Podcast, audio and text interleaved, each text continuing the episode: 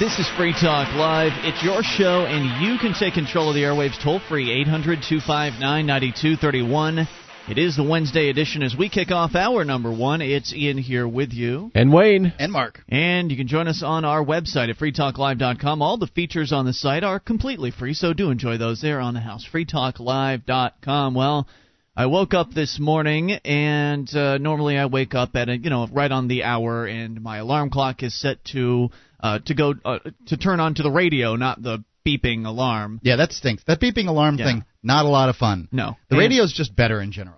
And uh, so, what did I hear? Well, I heard a maudlin tone in the announcer's voice, and immediately I could tell that somebody had died. Yes.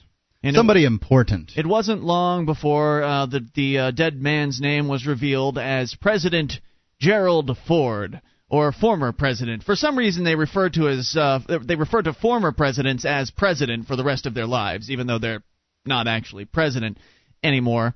And and I knew what was uh, to be expected for the remainder of my listening time because normally I just sort of lounge for a half an hour as I gain consciousness and just sort of listen to the radio for uh, for a half an hour in the mornings. And uh, it, it actually gave me incentive to get out of bed early this morning because I just didn't want to listen uh, to just this maudlin, sentimental, uh, excessively sentimental crap. So Gerald Ford, not one of your favorite presidents? Uh, no, no president in recent history qualifies as a favorite president of mine. And it, what really bothers me about this, and it wasn't long ago that I guess Ronald Reagan was the most recent one before Ford to pass away. So it wasn't long ago that the news people had already gone through this. And of course, they have their pre-written stories because they know that the president's going to croak at some point. So they've already got the uh, they've got those the, the news stories ready to go out the door. They just put a few finishing touches on it, and boom, they've they've got it on the uh, on the air and in newsprint and all of that. And it just really bugs me uh, because the hero worship that you uh, that you encounter all over the place. I mean, it just the news organizations don't say anything but good things about these presidents. They might maybe touch on a scandal or two or something like that, but for the most part, their coverage in these matters when a president dies focuses on he was a great man. He was a good man. He was a good father, a good grandfather, a good, you know, on and on about what a great guy this man was. But really, the presidents in recent time, maybe they would be good guys like to sit down and have a beer with, but they weren't good men as far as what they actually did. They presided over some of the greatest growths uh, growths of government in recent history. They signed bills that that approved bigger government, more government programs. And more government programs and bigger government means less freedom. These people aren't heroes. They weren't your friend. They're not even your family members. Why is it that uh, Americans have this obsession uh, with worshiping U.S. presidents? It's disgusting to me. 800 259 9231 is the toll free number. That's 1 800 259 9231. If you can help explain to me what this obsession is, this hero worship with American presidents. You know, Gerald Ford, the good thing I must say about him was he only served about two years because he, he filled in for Nixon when Nixon was ousted. So he didn't have a chance to do much damage, and he did veto about 66 bills. How many bills has President Bush vetoed in, in the six years he's been president? 65 less than that. That's true. You know, I've been so I was so distracted by this. I don't even know if we went around and introduced ourselves. Uh, it's Ian here with you tonight. And Wayne. and Mark. We Uh, did, actually. Um, we? Okay. I think that, well, the most, uh, to me, the most amazing thing about Gerald Ford is he was, in fact, never elected. He was never elected either vice president or president. Um, so I, I like him for that reason. He didn't belong in there. And, I see. uh, I think that the reason it seems obvious that the reason that uh, people uh, people like to have a figurehead, they like to have a person to uh, you know pin uh, to you know they have like to have a face on the thing, and and the president's the face of the United States government. Um, and Yeah, I understand. progressively, I understand you do, and progressively things have gone you know over time. Um, they've gotten more and more power. They've flexed their muscles more and more. I mean, now essentially what you have is a uh, a dictator. I mean, you have the White House uh, saying to the um, you know to it's different places that they can't print news stories. I mean, um, you know things are the the, the amendments are getting uh, slowly whittled down, and as far as I'm concerned, pretty soon we'll just be electing electing our dictator. Okay, that's fine, and we've certainly focused on that uh, enough. But I really wanted to talk more about the hero worship uh, that people engage in when it comes to the president. It seems to be fed to some extent by the news media. Like they, you know, the the, the old question is, does the news media uh, essentially uh, create the news, or do they just report on the news? Are they really are they reflecting what American people's values and wants are, or are they creating what American people's values and uh, and wants and desires are? And, and I think that can be something that can be argued. Maybe it's a bit of both. Uh, but nonetheless, this uh, I mean, looking at ABCNews.com, they've got these columns on their site with different titles like most popular stories of 2006, uh, celebrity interviews of 2006, of course, right at the top of the news, as though that's really important. But then Gerald Ford, op- I mean, he occupies a good one fourth of the entire uh, column length. I mean, it's just their story after story about what a great man Gerald Ford was, and people reflecting on his legacy. And it's just the same old crap with just a different guy. They did the same thing with Ronald Reagan. They did the same thing with Princess Diana overseas. I mean, it was just the most bizarre thing to me when she died, and a bunch of people in the United States who don't even really have that sort of same connection to her were all upset and crying in the streets. It does. That's that to me was the most baffling thing I've ever seen was the uh, Princess Di um, situation. I. But you know, people who are on television a lot, when you see their face on TV, even if you don't know them personally, people tend to feel like they know somebody personally, like they remember their family when they see them on television all the time. Right. And you know, that I understand. That's you know that's goes back to what we were talking about a few days ago about radio and how it's really personal. And when you're listening to the radio, you're listening to someone talking to you, even though they're really talking to everyone and no one at the same time, or whoever else happens to be in the same room. Uh, but there's that personal connection that's made. It's the same the same way with television. But at least with most television stars, you could say that, for instance, James Brown uh, died. Hey! Yesterday. No, it was yesterday. Yeah, I guess it was Christmas Day. Was what it was. James Brown died uh, before President Ford, and at least James Brown produced a product for people. At least he uh, produced entertainment for people. He actually did something constructive with his uh, with his life. He's worth remembering for the positive things that uh, that he created. Presidents, hmm. they don't create positive things. They create destruction of freedom and I, and I'm sick and tired of hearing people just blather about how wonderful they were. They weren't. You know, at the time it happened when when Ford became president, the country was much different back then. There was a lot more freedom in America, and and actually the government was reeling because of the Watergate scandal, mm-hmm. and uh, the president didn't have that much power back then. They brought Ford in because he was an honorable guy. He was in the Senate for a long time and they felt that the American people would embrace, embrace him because he was an upstanding guy compared to what else was out there. I guess. I mean, you're comparing again. You're comparing cancers essentially. You're yes. comparing one thug to another. And, and at the time, the economy was in big trouble in the 70s because they had gone off the gold standard in 71, and we started having inflation. We had an oil crisis, actually two of them in the 70s, and uh, Ford was responsible for bringing in Paul Volcker to head the Fed at the time, who raised interest rates. He did he did something that wasn't politically popular at that time. A mortgage in the late 70s was up around 20 percent. Yeah, it was huge. Wow, it was huge. Yeah, because they had to tighten the money supply a bit and get things back under control because inflation was so rampant in the 70s. Well, maybe it's true that he was a little bit better than uh, his predecessor or uh, or the, the the person who followed him, but that doesn't justify the hero worship. It doesn't justify the obsession uh, that uh, Americans appear to have over their presidents. They uh, they exalt them. They lift them up as though they're somebody who's who deserves this extra attention, as though they're somebody who is so much more special than every other American the, the point of the American president's, uh, presidency originally, as I understood it, was that a regular American would be the president of America. He wasn't to be worshipped. He wasn't to be exalted, uh, held up as a ruler or a king or anything like that. But did that ever happen? what did it ever happen that it was just a regular guy? Yeah. I think in the beginning they were no. certainly more regular than um, they didn't they have as now. much power, but I would not say um, that that was true. You're talking about the leaders from that time too, and, and I don't think we should exalt them either. More's on the way. I want to hear from you. 800-259-9231. It's Free Talk Live.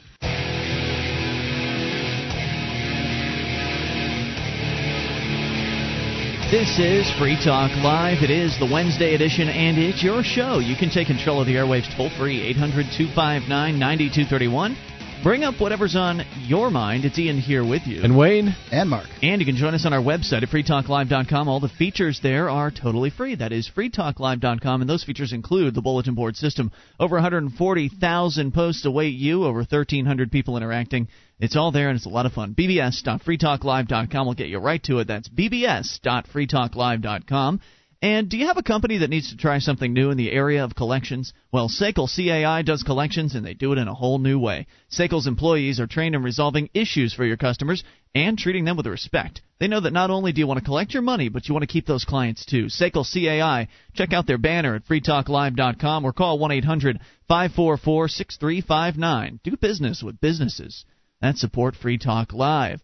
Talking about the death of President Gerald Ford, and not in the same way that you've probably heard all over the radio and television today, which of course is just.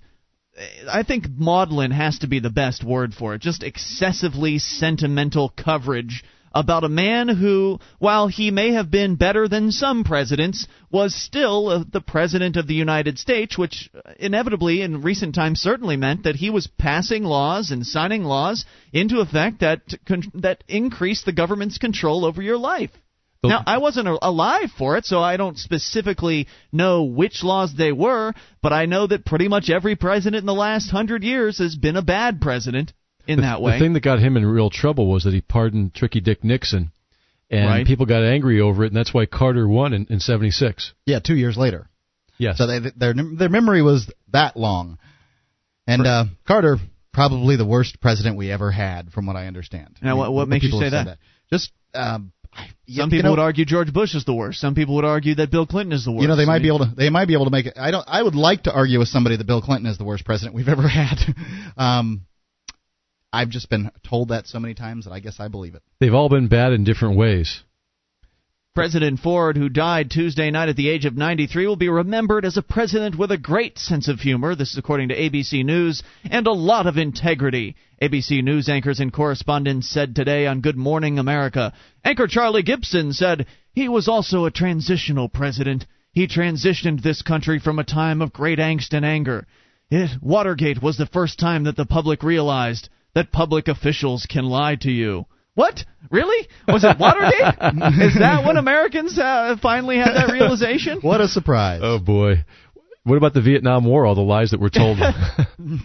Right. Well, this no, just, that's when the American public figured out it was Watergate. Yes, that's when they finally figured it out. this just shows how they just gloss over everything. Whenever it comes to a president who dies, oh, he's transitional period president. He helped the he helped the country get uh, get away from its angst over Richard Nixon. He's such a great man. Ford was appointed vice president when Spiro Agnew resigned after he pleaded no contest to tax evasion, then assumed the office of president where Richard Nixon resigned in disgrace after the Watergate scandal. People distrusted Washington, and Jerry Ford came in as a very decent man, said Gibson. Ford angered the public, however, when he pardoned former President Nixon. Uh, ABC News' Sam Donaldson said his approval ratings plummeted, said Donaldson, and some people thought that there was a deal. Ford, however, went before Congress to defend his decision. Later, however, he was presented with the Profiles in Courage Award at the John F. Kennedy Presidential Library in May of 2001 for his pardon of Nixon. So apparently, it was really courageous of him to uh, pardon a convicted president. Was he convicted of anything, or was he just ousted from office? they were going to impeach him, and so Nixon resigned, which uh, I think a few people probably thought Clinton was going to when they were going to uh, impeach him, but Clinton held on. But but uh, at the time in the 70s, it was a little bit different time, and Nixon did resign, knowing that there were enough votes in the Senate to impeach him. He didn't want to uh, be removed from office, so he just resigned. I see. It was it's that way he could hold on to a little bit of his legacy, that sort of thing. Well, You might as well go. dignity too. You don't want to be uh, a jailbird as Yeah. a former president. That would be awful. You don't want to be the first president who was ac- uh, was successfully impeached, or I don't know exactly how the terminology works. Apparently, there's been impeachments, but not um, they haven't been removed from office as a result of those impeachments, or something like that. But Nixon uh, actually became very, very ill after leaving office and almost died. Really? Why? He had uh, phlebitis. He had he had some serious medical issues that were probably prompted or, or brought on by stress, the stress of resigning and going through all that shame. And uh, he suffered a lot, and I think that was Good. probably he deserved it. yeah, Bad he was. karma. You're right, and he he was dishonest, and he was. Uh, as Most it turned these- out, he wasn't what he what he purported to be when he ran for office. Most of these presidents don't get what they deserve, unfortunately. Richard Norton Smith said it was an amazing moment. He's an ABC News consultant and former director of the Ford Presidential Library, so really somebody who worships this man. Gerald Ford lived long enough to see a sea change take place. It took a long time to see that as a necessary and courageous act. That is, the pardoning of Richard Nixon. Uh, Ford was an exceptional athlete, even receiving offers from professional football teams, which he turned down to go to law school. Quote, his health was not bad until the last year or so, said Smith. In some ways, I think he felt guilty in his early career in Congress. He was on the road so much, but I think he made up for that. Then they go on to talk about his family life and how he loved his wife. It was a wonderful love story, blah, blah, blah. Well, you know, a lot of Americans die every single day and they loved their wives and husbands and they did things in their lives that made a difference in other people's lives maybe it was creating a business start uh, creating a product and and putting that on the marketplace that helped people do something for instance You're right, but they're not famous. That's that's our society. Even even if when Rosie O'Donnell dies someday, they'll do the same thing with her, and same with Roseanne Barr and uh, a lot of people in the media. Yeah, you know, there's a um, there's a singularity to the presidential, you know, the the office of president. There's only one president There's only one president. There've only been 44 of them um, up to this point, and so when was the last time a vice president died and we got this kind of coverage when was the last time a vice president died i don't even know But they're not as famous. right yeah, us vice presidents are really, you know, don't count for much. Uh, um, wasn't Mondale Carter's? Agnew was um, Nixon's. Uh, Ford. Ford had somebody who was obviously not elected either. He wasn't elected, so uh, ob- obviously theirs weren't either. I I, I couldn't tell you. I, I can't remember a. they're a pretty vice singular too i mean vice presidents are singular as well why don't they get the same respect Generally singular failures. Yeah, but, but vice presidents uh, operate behind the scenes a bit more than the president does. right That's true. But again, it, it's it's it's uh, fame worship more than anything.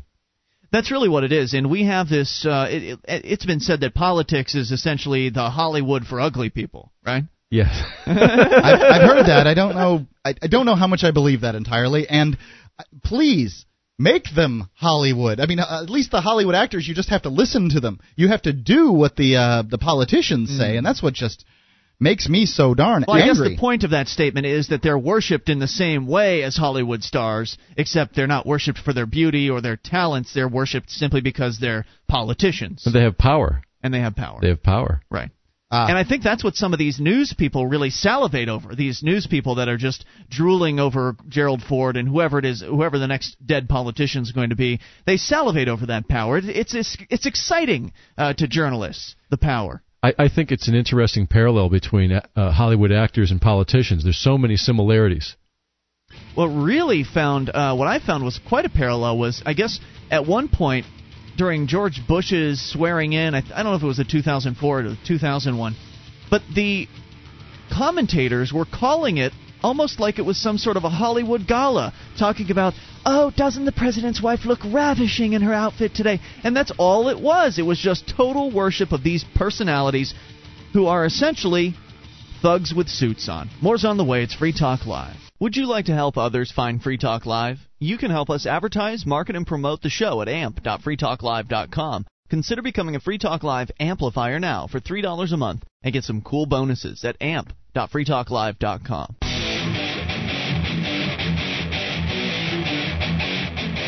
This is Free Talk Live, and it's your show. You can take control of the airwaves toll free, 800 259 9231.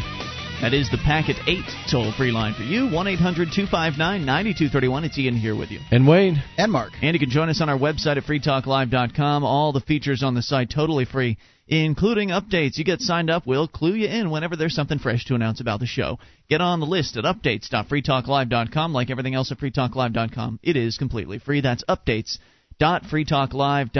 And register now for the New Hampshire Liberty Forum, February 23rd through the 25th. Meet libertarian superstars like John Stossel, Michael Badnarik, and many more. The most influential libertarians in America will be there. That's freestateproject.org slash liberty forum to get signed up and to learn more. That is freestateproject.org slash liberty forum as uh, we turn to Downsize DC. And uh, our friend Jim Babka, he wrote a, I thought what was a pretty good email, and so I wanted to share it with you.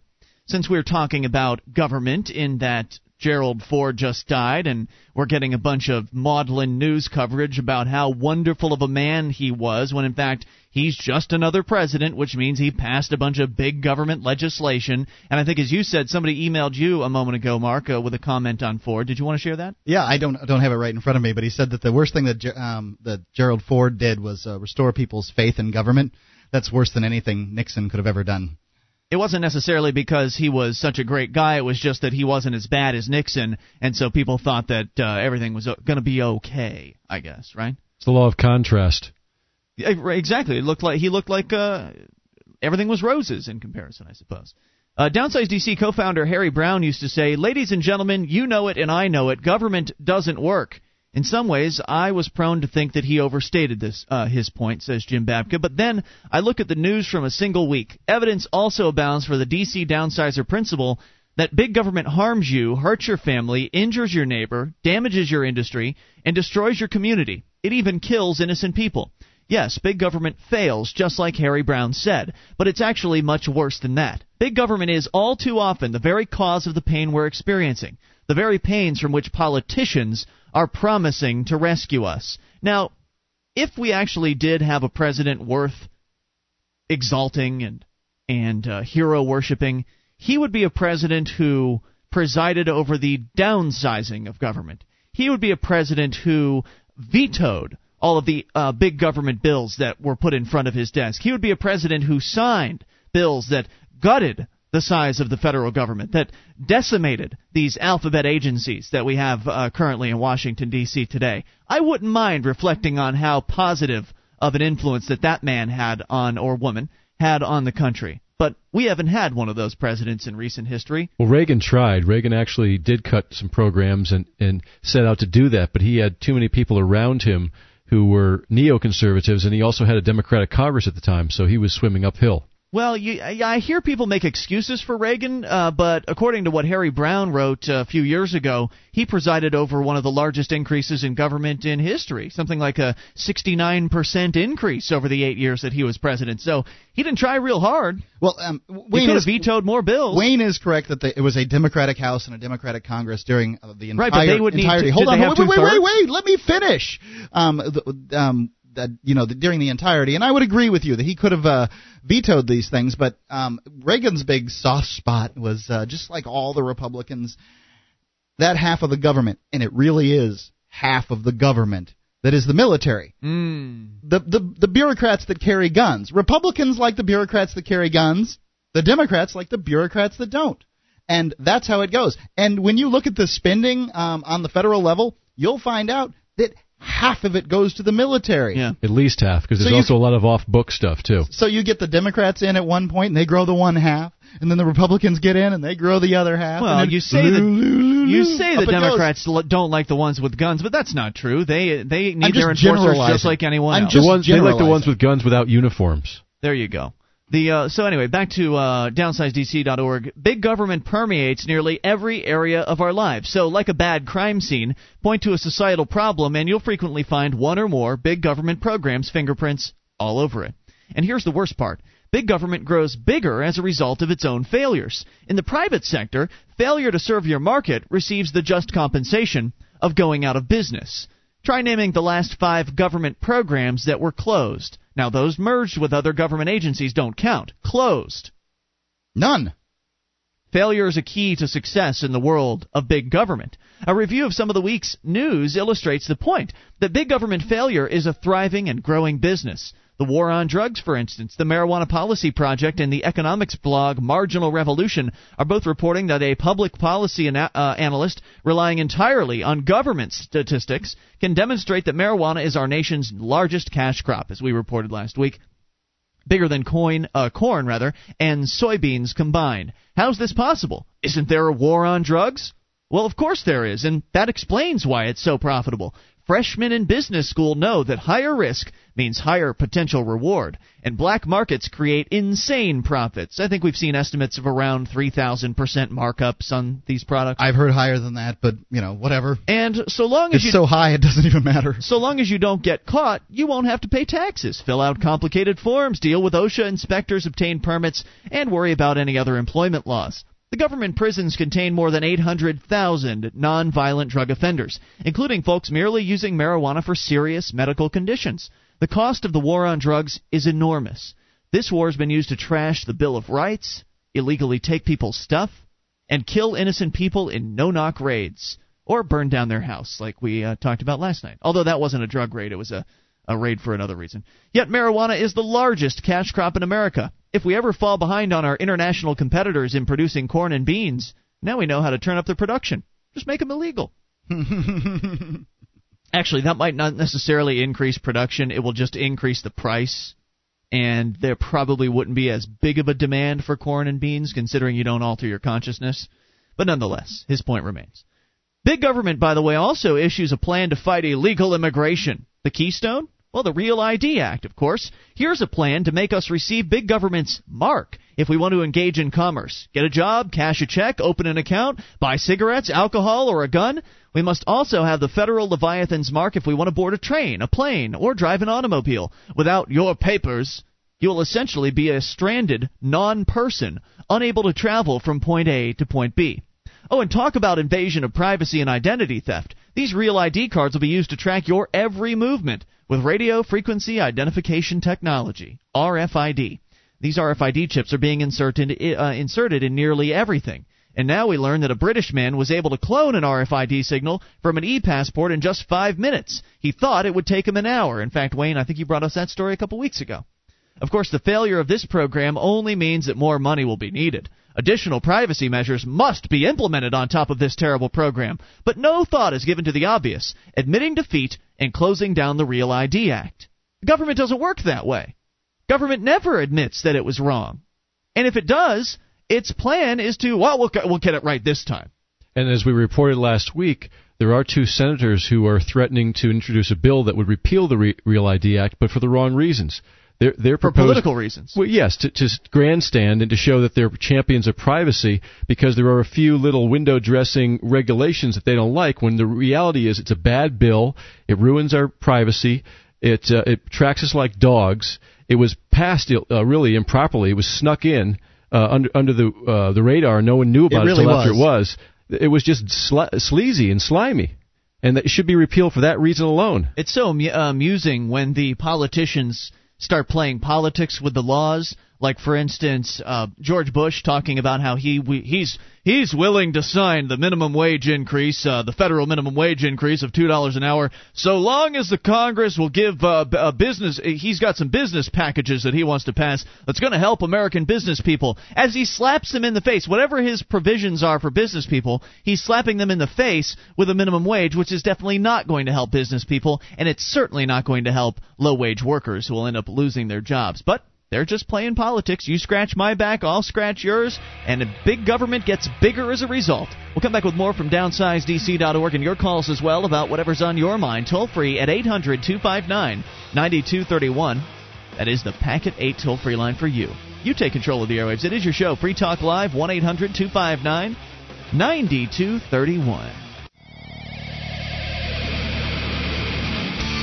This is Free Talk Live. It's your show, and you can take control of the airwaves toll free. 800 259 9231. The Packet 8 toll free line for you. 1 800 259 9231. Ian here with you. And Wayne? And Mark. And you can join us on our website, freetalklive.com. Enjoy all the features there. You'll find them completely free. And we do ask, though, that you voluntarily support the show by buying some stuff from us, like Free Talk Live branded merchandise, the Free Talk Live hats that we have. We've got Free Talk Live t shirts and more, including DVD classic archive sets, a free marketeer flag, all there for you at store.freetalklive.com. So shop Free Talk Live store at store.freetalklive.com. As we return to uh, downsizedc.org and Jim Babka with a few thoughts about just how government tends to, well, it just grows itself.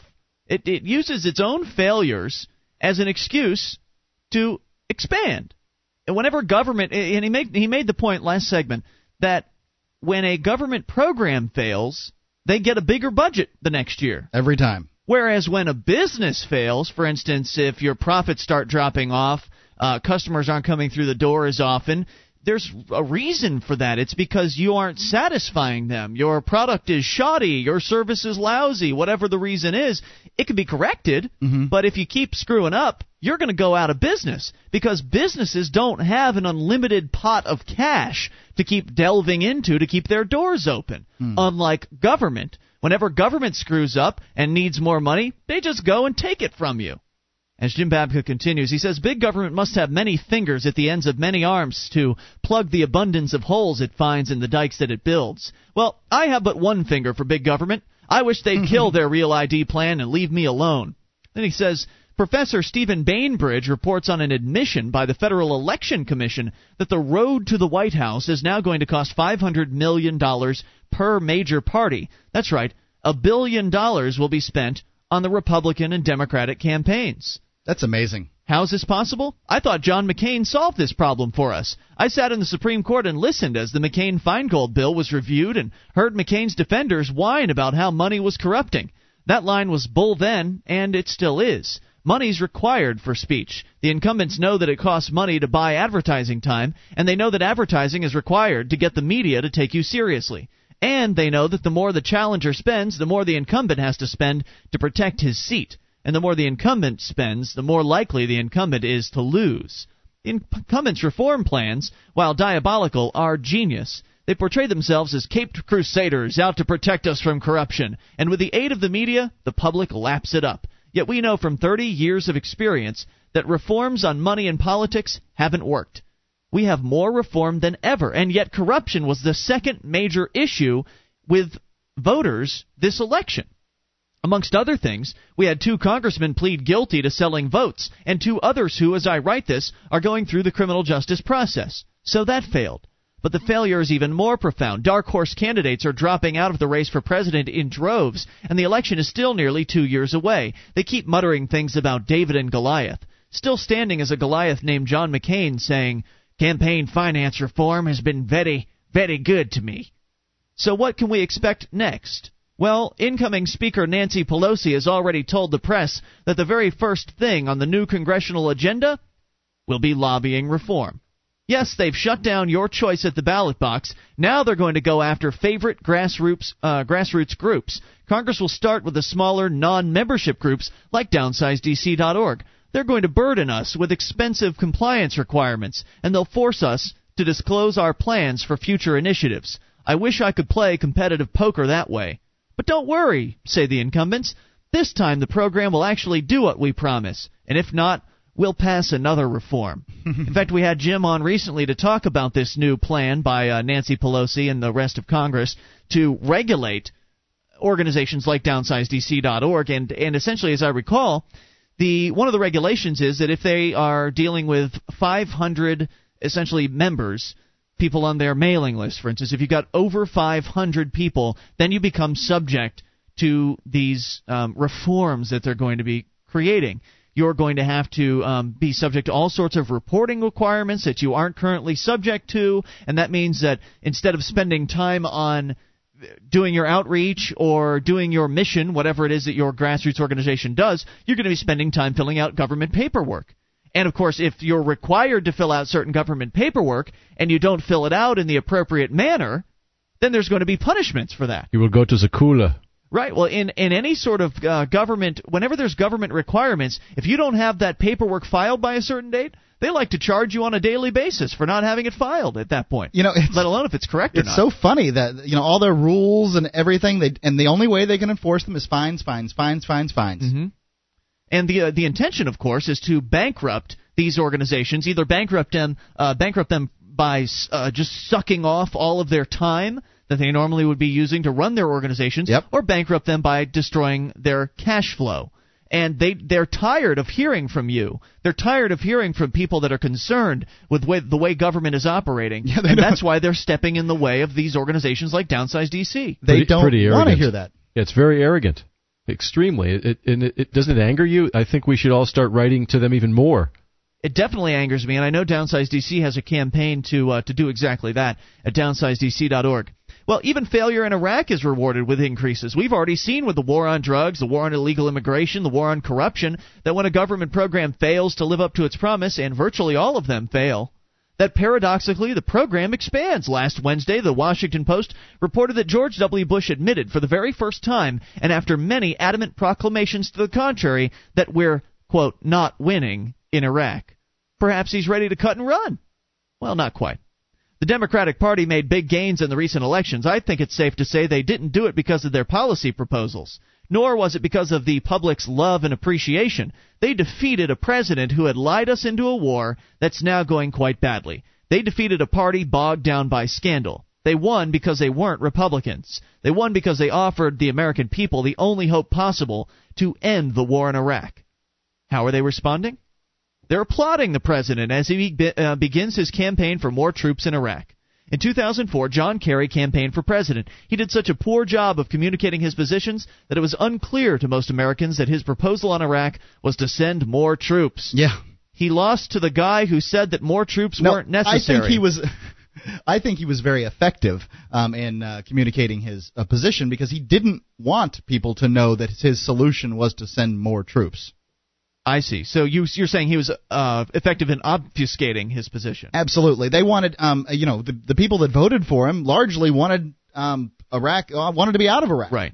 Now, the vast majority of people want to be out of Iraq, but unfortunately, we don't have a presidential election going on. Now, when it's clear that this government program is failing, that is, the war in Iraq, the Washington Post is reporting that the guy who beat Kerry is floating trial balloons all over the place for Kerry's proposal.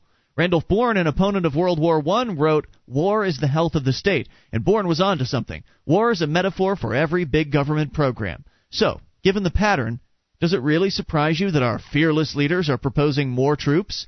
We shouldn't be the least bit surprised. Failure in government is routinely rewarded with more government. That's what yeah, that's what's that's what it's done. Government fails and then they get more money.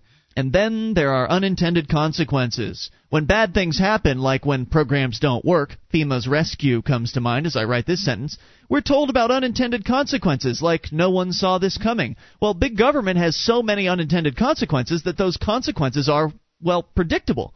Big government hurts. Not content to inflict mild amounts of pain on its victims, big government expands. That's why we must downsize DC and break the cycle. And that's why we show up to work here every day. And that's why we support downsizedc.org here on Free Talk Live. And we like having them on the show and talking about what they're doing because they're one of the more, I think, active and effective uh, pro uh, pro liberty organizations on a national scale. I would and, too. Um, you know, I don't I don't have much hope for uh, national politics. I think mm-hmm. that the only way that we're going to fix national politics is the Free State Project. Um, but you know, Downsize DC seems to have the best idea going. So I, I'm I'm with them. I do everything. I send you know every time they send me an email and ask me to, to action item, I always uh, you know click on and and uh, sign and send a little note to my Congress critter. Wayne, are you on the uh, Downsize DC email dispatch? I'm not, no, but I plan on getting on this year. It's uh, it's definitely something worth doing. It doesn't take a lot of time to get active with them. You just go, you sign up. Um, you could probably sign up during one of the breaks. It's so fast. Uh, you get signed up for a free account. You go in there whenever there's an action item that interests you, and if you're a liberty-minded person, probably all of them will. Uh, and then you just log in. It's an instant thing, especially if you save a cookie. You're boom, you're in there. You click a button. You can you can customize the message to your representatives that they send, or you can just send the default one and uh, it takes you literally seconds to get in contact with your representatives. And of course, if you're like me and you um, used to live in a, another state besides New Hampshire and have ever tried to con- uh, contact one of your representatives, you know how difficult it can be. You know how depressing it can be when you pick up your phone and all you get is some aide who promises he's going to pass on the message to the representative. Of course, it's not that way here in New Hampshire. You actually get to talk to the individual that you're looking to speak with, so it really, it really makes a difference up here, I think what they're doing. Anyway, great organization, downsizedc.org. More on the way. Coming up, the real deficit. Turns out it's a little bit larger than the government has told us. We'll explain. On the way, hour two's coming up. It's your show, Free Talk Live. With your help, we can spread the message of liberty around the world. Consider becoming a Free Talk Live amplifier for just $3 a month now at amp.freetalklive.com. If you can't afford it, keep enjoying us for free. If you can spare the three, visit amp.freetalklive.com. This is Free Talk Live, and we're kicking off hour number two of the Wednesday edition. It's Ian here with you. And Wayne. And Mark. You can take control of the airwaves toll free, 800 259 9231. That's the Packet 8 toll free line for you, 1 800 259 9231. You can join us on our website at freetalklive.com. All the features on the site are totally free. That, again, is freetalklive.com. Coming up this hour, an email from somebody, subject line, You guys are full of S. Well, uh, we'll give that to you a little bit later on. Yeah, they're probably right. But first, uh, to Wayne and uh, the real deficit of the United States of America. What? Uh, first of all, before we get into it, let's define what deficit is for uh, for those who may not be aware. Well, deficit is when you basically spend more than you take in. So they've got X amount of dollars coming in from taxes. The IRS's job is to get a bunch of people to pay their taxes and all that, and that's what the uh, that's the money coming in. And you're saying the government spends above that, so whatever is above X is the deficit, correct? Correct. Okay. Now that should be differentiated from the national debt. Yes. Well, if, if there is a deficit that that is added to the national debt, for example, uh, this year they project that the national the deficit for 2006 if you probably heard it in the media, was going to be 248.2 billion dollars, which is actually lower than last year. Right, two, 250 billion basically dollars. Um, and now that deficit gets added to the national debt. Is that correct? Like yes. So, so and then um, and then interest gets compiled on top of that, and that um, sort of it's it's every year's deficit added up, um, and then the amount of interest that's uh, you know that that accrues because obviously you don't borrow money for free um, and then less anything that we managed to like. Clinton had a surplus, right? Supposedly. Um, that, so that, that's the interesting fly in the ointment, guys. Okay. Uh, the deficit, the the the uh, deficit is just like a big snowball. But every year they, they've been running a deficit. And what you hear in the news media about the amount of that deficit, whether it's the Clinton administration or the Bush administration, is based on a cash accrual basis, which means all the money they take in from Social Security taxes, et cetera, et cetera, are, are counted as revenue. And then what they spend is counted as expenses. And that's how they come to that $242 uh, billion, or 248.2 rather. But so wait, so the, so um, so the money coming in from Social Security is um, it's counted against the the total uh, deficit. Spending what they're spending, but here, here's here's the problem with that is that um, a lot of that money is earmarked to be spent later on. So some of that money coming in has to be paid towards future liabilities. So okay. a- according to a report by John Williams, who's an independent economist, he publishes a website called Shadow Government Statistics or shadowstats.com. Mm-hmm. The real deficit per year is around 3.5 trillion when you consider the what 3.5 trillion dollars when you consider the future liabilities that we have to pay or or the government has to pay to future retirees and future benefit recipients. So, well, that that's that's a huge jump from 250 billion to 3 trillion? Yes, 3.5 trillion now, per year is what the Bush administration is currently running. That seems that seems a little weird. Um, now, how could they how can you go from 250 billion to 3.5 trillion without a whole bunch of lies being told? Are you saying that the money that comes in from Social Security, I've got to understand this. I do not understand what you've said. The money that comes in from Social Security um, versus th- that it, you should you take that in and um, that's included in the uh, in the the pile of money that they get and then they uh, subtract all the other stuff they get, and they they come up with this um, the, that they owe, and they come up with this number 250, um, 250 billion. Now, when they you th- you say that they should also subtract um, from that the amount of money that they'll owe in the future on um, Social Security payments. Is that correct? Correct. Up until the 80s, they, Now, the government used to have seem to like a- separate the two uh, sources of funds. They had to actually separate the Social Security money from the money for current expenses. But they passed a law in the 80s where they could just combine it all and spend the Social Security money, and that's one reason why we're in so much trouble today financially. But actually, I can quote him. Uh, he says the 248 billion federal budget, budget deficit figure results from what basically amounts to cash flow analysis.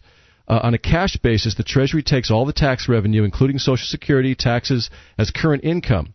The trick is that the Treasury essentially steals the money that comes in on Social Security taxes without accounting for any offsetting Social Security liability. When you're running your accounting that way, the Treasury gets to report a federal budget deficit that's dramatically lower than what it is in reality. So can you um, can you boil this boil this down? Because I like Mark, I'm having a little bit of trouble uh, trouble following it. You're saying what exactly? Uh, there's a bunch of money coming in for Social Security, but isn't that spent right away to the beneficiaries? That's not put in a lockbox. That's spent immediately. Yes, but they're taking in more money right now than they need to pay out to recipients. Are they? Yes, they are. So there's essentially a surplus of Social Security money coming in. Yes, and that could be piling up in an account um, for Social Security people. For, yeah, and, obviously, and earning but interest, it's not. and it's not. It's being spent as soon as it comes in. And So- this, and that's why the real deficit is actually some somewhere in the 40 to 50 trillion dollars when you consider the future future liabilities, the future money they have to spend on Social Security, on Medicare, on Medicaid, and all these things that are going to be coming up for the baby boom generation who's going to be retiring in the next 10 years. But that's a, it's, it seems a, it's a little it seems like a, it's a little unfair because you're not considering the um, future. You're considering the future liabilities. You're not considering the future um, revenue that you're going to get um, when you when you do that. Because obviously, I'm sorry, um, the the future revenue. We're, they're going to get tax money from us. We're Americans are not going to stop paying taxes um, next year, as much as I would like to see that happen. Um, so they've got this future revenue that's going to come in. Now, I, I would agree with you that in fact um, Social Security has a problem, which is America's getting older quick. Um, there's very few people. What we need is we need to let a whole bunch of uh, immigrants come in, so that, you know, nice young people come in, so that they can support our old white people because we're getting a bunch of them. But I, I, I this guy's math bothers me a little bit. Um, Well, there's actually a report that's published once a year called the Financial Report of the United States. It's a little known report Congress has mandated that the Treasury Department publishes each year. And what they do is they use a GAAP accounting basis rather than a cash accrual basis, and that's where the numbers come from. This this fellow John Williams actually takes a lot of the numbers the government publishes and extrapolates them and figures out what's really going on. He does this with with the inflation rate as well, and many other things, including M3. He So reconstructs is he the guy? M3. That, he's the guy that reconstructed M3 to show that it's at about 10 percent. Uh, yes, he's one of the people. There's been several economists uh, independently who have done this now. So okay, so the U.S. government spends more than it takes in, and that's the deficit. So if it takes in 2.7 trillion dollars and spends 2.9 trillion dollars, you've got a 200 billion dollar deficit. But you're saying that there's a three trillion dollar deficit, but they're not taking in three trillion, 3.5 trillion dollars. They're not taking in three trillion dollars in Social Security payments. How is it exactly that that uh, that you get that number? Well, it's it's not just Social Security. I mean, there's What there's- else? What other factors are here? Uh, I know that the fi- is it the FICA is that they call it? That's the, just the federal tax. Okay. The federal believe so. taxes and and the uh, any of the other federal taxes, gasoline taxes, all those go towards uh, revenue as well. But the, there's a lot of money being collected for Social Security because don't forget if you work for somebody, you're paying 15 It's true. percent plus your employer's paying 15 percent on top of you. no, no, so it's seven and a half and seven and a half. I thought. It's fifteen percent total. Total. Yes. It's Yeah. Seven and a half from me, and then seven and a half from the employer. Of course, it's all from the employer, but it totals fifteen percent per per employee. and it's all and it's all money that the employee would make because That's true. Clearly, the employer's paying out you know a hundred uh, you know a hundred and so that's a, that's going to be a significant number coming in, but I can't imagine it would be three trillion dollars from all the Americans working. Well, it's just like if you if you had a, an apartment building, let's say, and you collected all these rents, and some of the money had to go towards taxes and insurance, but you were just spending the money. Let's just say you, you had just enough to meet all your expenses. Well, at some point, the insurance and tax bill is going to come, and you're not going to have the money. But you are going to have future every month. You're going to get rent, and I mean, at some point the roof's going to fail. But um, I don't know if if it's fair to um, you know to show the deficit uh, of my spending in a given month by saying, well, at some point the roof is going to fail. At some point, um, the insurance is going to come due. At some, you know, to, to show all the future um, liabilities on top of what I've just received this one particular month. Uh, I mean, yes, I will have to pay those things, absolutely. And if I don't sock money away for those things, I'm going to be in big trouble when it comes time and, and it comes due. But I think that, I don't know, $3 trillion. I mean, I, I think he might be overstating his case and making it look like a, a little bit ludicrous. I don't have all the numbers in front of me to break it How down. How could you? How could anybody possibly have? I mean, we're already, I know the national debt's $8 billion or something like No, that. no. Eight Trillion. trillion. A trillion. I'm sorry, $8 trillion, excuse me. There's a big difference there. As of uh, December the 26th, it's 8.615. Our number's trillion 800 259 9231. Coming up, a TSA health story and more. Your calls as well. It's Free Talk Live. This is Free Talk Live. It's your show. You take control of the airwaves toll free number, 800 259 9231, the Packet 8 toll free line for you. You can also join us on our website at freetalklive.com, and all the features on this are totally free, including live streams, broadband version of the show, and a dial up version, both for you for free at freetalklive.com. Do you have a child in your life? Be they son, daughter, or sibling, give them financial literacy. A Kid's Journey to Getting Rich by Jewel Thornton teaches a child the basics of finance, money management, and real estate investment. School doesn't teach kids about money, only their loved ones can do that. Give your special child A Kid's Journey to Getting Rich. Order it at kidsjourney.com or call 1 800 657 5066. akidsjourney.com. 800 259 9231 is our number. Now, you guys were, uh, I guess, discussing this whole d- deficit issue more during the break, and I know you wanted to jump back into it, but we've got Sam on the line first in Texas on the amplifier line. Hello, Sam. Hey, guys. I've uh, I'll have to call in about Amsterdam another night. I've, this has been something I've thought about for a while, and I'm wondering what can I do. I, to me, I see the currency collapse as kind of a imminent thing. It's just a matter of time before, uh, you know, the house of cards kind of comes crashing down. Okay. So if uh, I want to try and avoid that, is gold a good way to do that? And how, you know, if there's any recommendations or learnings that uh, is it Wayne that's on? Yes, there are a lot of really good financial newsletters you can subscribe to for one, and a lot of financial advisors that I know are actually uh, directing their clients to actually put some of their assets into alternative currencies like like the euro or the Swiss franc uh, to invest in foreign equities rather than dollar denominated assets and many are saying that you should have at least 5 to 10% of your portfolio in precious me- physical precious metals Like actually in your possession, Yes. metals? Yes, allocated precious metals as opposed to there. There is a, a, a exchange traded fund on the exchange for gold and for silver, but that's not allocated. So they could sell theoretically. They could sell ten times more uh, silver than what is in existence, and there could be a short squeeze at some point. So they, And, and they, I'm thinking, in an emergency situation, what are my odds of really getting at that physical gold if it's exactly they, they could just somewhere? pay you off in, in U.S. dollars, which could be worthless the way they're going. right? So you you want to diversify enough so that if it doesn't happen, you're okay. But if it does happen, you have some a way to feed your family and yourself. Okay. Any other thoughts, Sam? Uh, it's just, I, I think it's you know something that's definitely people should watch out for. I talked to a lady uh, on a plane that was from Russia, and her parents went through the currency collapse over there. And at the start of it, they had enough in their savings to buy a car, Mm-hmm. and then it went down to enough to buy a refrigerator, and then you know a microwave oven. Wow. And that was it. Right. That was That the was it. savings. Well, well, during during the uh, Weimar Republic in Germany in the 20s, uh, before th their currency crisis happened, you uh, it took about uh, I think it was uh, 16 Reichmarks to buy a pair of shoes, and by the end of it, uh, when the currency crisis was in full full bore, uh, it took about 87 trillion Reichmarks to buy Holy a pair crap. of shoes.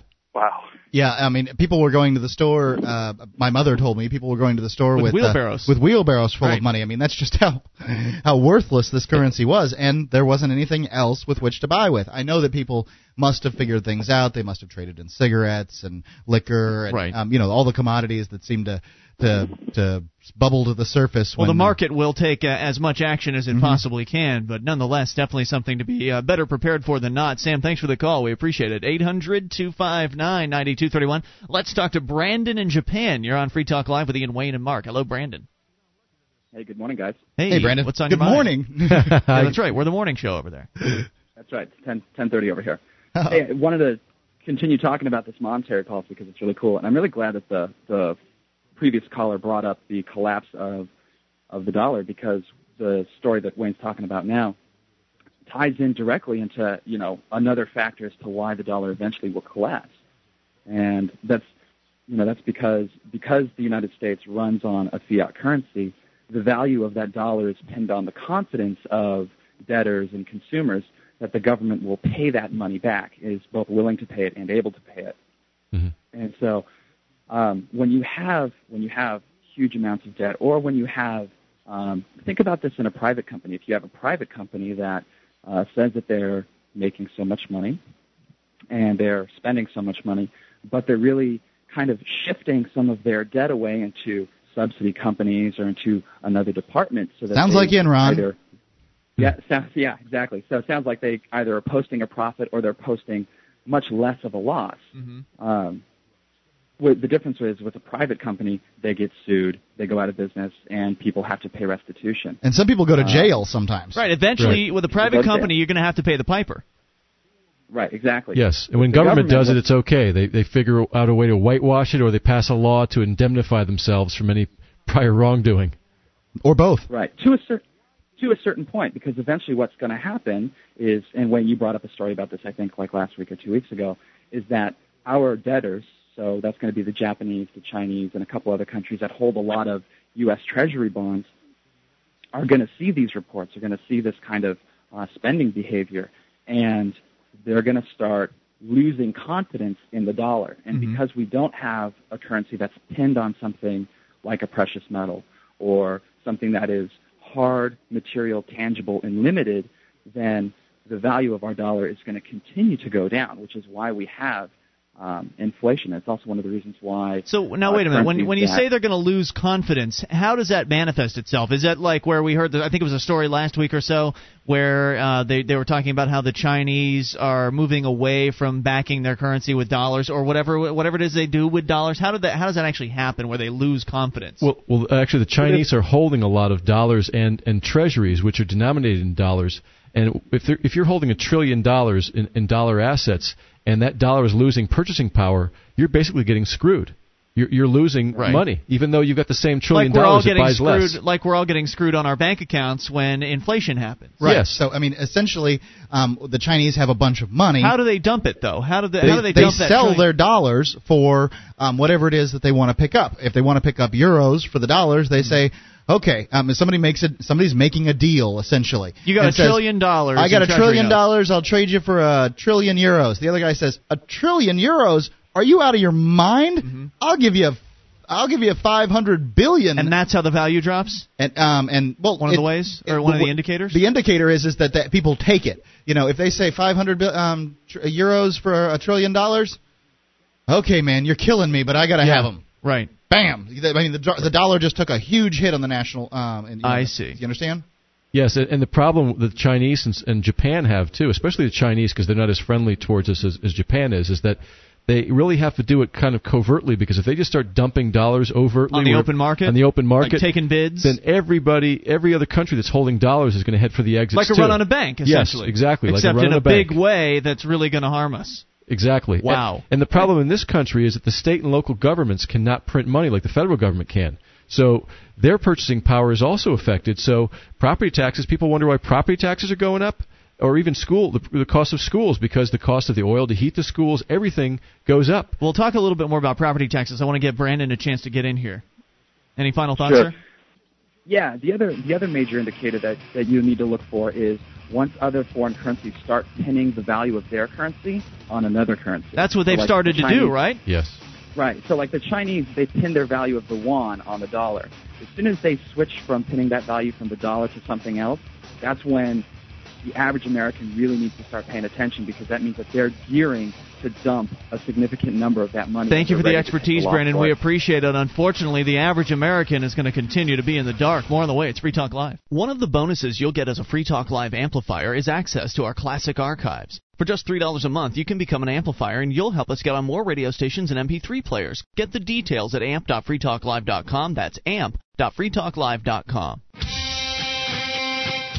This is Free Talk Live, your show, Wednesday edition, toll free number 800 259 9231, the Packet 8 toll free line. That's packet8.net for all your voice over IP needs. 1 800 259 9231. Ian here with you. And Wayne. And Mark. And you can join us on our website at freetalklive.com. All the features there totally free, including archives, an entire year's worth of the show right there on the front page of the site for your downloaded convenience. Do enjoy them. They're on us at freetalklive.com. And does your company have a bunch of unpaid receivables just sitting out there? Well, try SACL CAI. They do collections in a whole new way. SACL knows that the way they treat your customer reflects on you. They record every customer interaction so you can check their work. Let SACL CAI handle any and all of your accounts receivable needs. See their banner at freetalklive.com or call 1 800 544 6359. Do business with businesses That's support Free Talk Live. We're still sort of fo- uh, focusing on monetary policy, and we started out the hour.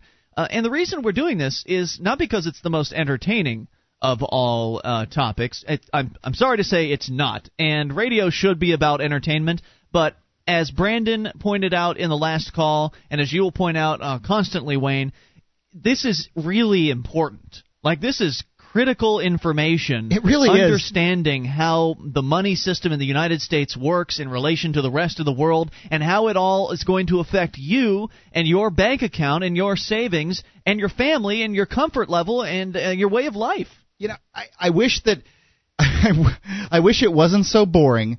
I wish that you could just, uh, you know, make it very clear that um, you know the politicians um, with their and and their banker buddies and the people that are controlling the monetary system and the uh, uh, the financial systems here in America are basically um, you know just taking the American people on a huge ride. Yeah, They're true. stealing their money blind. And they've been doing and it And it's for, not just taxes, it's all kinds of ways. And they've been getting away with it for decades. And as as was pointed out before, eventually the bill's going to come due and the piper's going to have to be paid and we're all going to pay the price in one way or another and we can minimize the damage that's going to be done but we're all probably going to take a hit no matter even how well prepared we are. Is that right wayne? I mean i, I agree. I, th- I think i think so. I think because when everybody else is hurting um, and the economy's hurting all the other americans who aren't listening to, to mes- messages like this who aren't aware of what's getting ready to happen they're going to get caught blindsided uh, their savings is going to be destroyed, and that's going to just bring the economy down, whether we like it or not, whether we've prepared or not, right?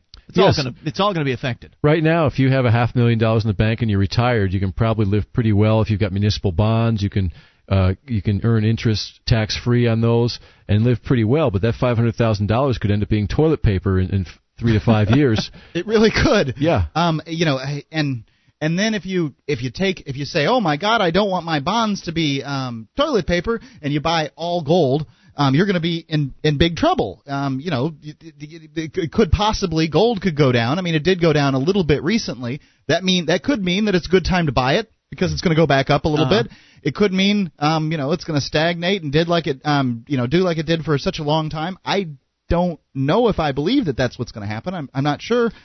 It Yeah. just makes it Well, tough. good luck predicting the future. You, you, can't really do that. predict the You future, can't. but You you, can't do- you have can to you have to diversify. That's right. Diversify, diversify, diversify, and uh, be prepared for just about any eventuality. And it looks to me, when you look at all this stuff, that they're going at an unsustainable pace. And look at that one hundred thousand dollar house five years ago, six years ago in two thousand. That's now a three hundred thousand dollar house, and people wonder why their property taxes are going up. Yeah, My- it's not because your house suddenly became a heck of a lot more valuable. People, yes, the house, there was. I mean, if you, yeah, right. If you look at the values of uh, of homes in America now, you and I, Mark, we come from, and Wayne, actually, you lived where we come from as well, just by chance. Um, we come from Sarasota, Florida, where the the housing market's pretty crazy. Like, there's a lot of money in that market. There's a lot of retirees coming in there, so the housing values tend to rise at a faster rate. But nonetheless, it's been happening around the country. I remember the house that I bought there was sold the, the the last time it was sold before I bought it was sold for seventy five thousand dollars. I think that was in nineteen ninety seven. I bought it in 2004. It was $150,000 when I bought it, so it had doubled in perceived value. I'm looking to sell it for, you know, at least 250, 260,000 dollars and, you know, there has been some money put into it and that's why, but I mean, th- that's not all real value. It's all it's a lot of it's just fake, right? Well, That's right. How did it get to that point? Well, what happened was instead of demanding that you have a 20 percent down payment, as long as you had a pulse and you could fog a mirror, you were able to get a mortgage from a bank. That's what's happened in the last six years. And so when you make it uh, uh, that money available to people on that level, you drive the price of everything up. And that's loose monetary policy. That's a perfect example of it. And only one sector of the economy, too. And of course, the inflation's another factor as well. Well, that's part of inflation. Is is the create? There's many ways the government can create money nowadays. It isn't just printing money. They can make uh, credit easier. They can do all sorts of things. They can monetize Right, the stock market. banks and lo- uh, lenders are essentially creating money from thin air too. So it's not just the federal government that's cranking up the printing press. It's the, uh, for instance, when you go into your bank and you ask for that home loan, uh, because of fractional reserve banking, which means the bank only has to have what what one tenth of the actual money that they're that they're that. loaning out, less than that. Because of fractional reserve banking, the banker essentially, when you get approved for the loan, and as you say, everybody's getting approved. When you get approved for the loan, they tap a few keys on the keyboard, and the money just appears like That's right. out of nowhere. So the banks are also creating money, and that's what uh, aggregates into the M3 number, correct? That's that's actually I think that's an M2 even. Is it? Yeah. Okay, M- well, M3 part goes of into some M3. other stuff, but it's part of M3 as well. That's Right. correct. And M3 is the uh, the ultimate measure, essentially, as I understand it. Correct me if I'm wrong. The ultimate measure of in, the inflation of the economy Yes, and the money supply and the money supply. and the currency is being debased faster than people's wages are keeping up. And because they also under, in, uh, understate inflation, people who are on fixed incomes only get a a small raise every year, so they're not keeping up. Uh, their purchasing power isn't keeping up with, with the debasement of the currency. Not good news. If you've got comments, 800 259 9231. So, what, um, so why are property taxes going up? Well, the assessed value on, on homes is going up, so that house that was supposedly worth a hundred thousand dollars six seven years ago is now being appraised at three hundred or three fifty, and and of of course they're they're also spending more money on schools because the, the towns love this stuff. They did for a while anyway because they were able to jack up taxes with with property values. And now it's it's coming home to roost for them because there's a big revolt. I know here in New Hampshire against property taxes in many places because It's not big enough. It's not big enough, and it's just gotten crazy. So essentially, the governments are benefiting, uh, even the local governments are benefiting from the increase, the buoying of the property values. We're all suffering from the inflation of the economy while the government's getting more cash in from property taxes in other places. We're all suffering. As you pointed out, wages aren't rising equivalent to inflation. So as you get a, even if you get a raise at the job that you're at, you're still behind the ball as far as inflation is concerned. You're essentially poorer than you were every year, year after year. That's yeah, right. That's true. And e- even if you And open so up in a bank account, what's the interest right now in a bank account? It's crap. Yes, it's really a, it's a negative real interest rate. It, it's basically uh, some people call bonds now and CDs uh, certificates of confiscation Mm. Because you're losing money if you're not making 10% a year. You're losing money now. Right, so everybody is losing money every single year, and we don't even know it. We, as the American people in general, don't even realize it. And when they find themselves behind the ball, maybe when they come to the realization that they're not going to be able to get all their bills paid, what do they do?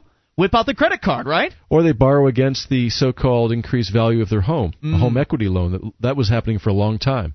and dig themselves even deeper into debt because when uh, when the calling card is laid down on the table and it's time to pay you know time to pay the piper if you're if you've remortgaged your home or d- d- essentially gotten into further into debt you're going to be screwed even worse than everyone else at that point because oh, oh yes. you, you're, there's no way in hell you're going to be able to pay it off And we have another issue too, is that we have several sectors of our economy. We, you know, we've got the public sector, government. They're parasitical. They're growing. Look at all the jobs that have been created by the Homeland Security Act and the TSA and all these new agencies that are creating a lot of high-paying jobs. And then you've got the financial sector, which is also growing by leaps and bounds. The bonds, the mortgages, uh, the paper assets, and th- that sector is, is somewhat parasitical too. And then you've got the real economy, the, the real stuff that we're making, like machine Products tools, services. Yeah. products and services. That part of, of the economy is shrinking. So that's a big problem too, because people lose their jobs in, in a Ford plant, and where do they go? They go to work for a big box store or the federal government or the federal government. And they think it's a great deal because, say, seventy thousand dollars, I think, is the average federal pay for a federal employee, and they get all the the uh, the benefits and the promises of the pension, and and all the while they're coming out of the productive economy, one less person producing, one more person beco- uh, becoming a parasite, and encouraging the government to grow even larger. This is not good news. More on the way. Fred in uh, Montana coming up in your calls as well. It's Free Talk Live. This is Free Talk Live, your show. You take control of the airwaves. Toll free, 800 259 9231. The Packet 8 toll free line for you. It's Ian here with you. And Wayne, And Mark. And you can join us on our website at freetalklive.com. All the features on the site are completely free. We do ask that you support the show by voluntarily buying some stuff at amazon.freetalklive.com. Head over to amazon.freetalklive.com to get all of your shopping done. You probably got some cash for Christmas, maybe from grandma or your mom and dad or something like that.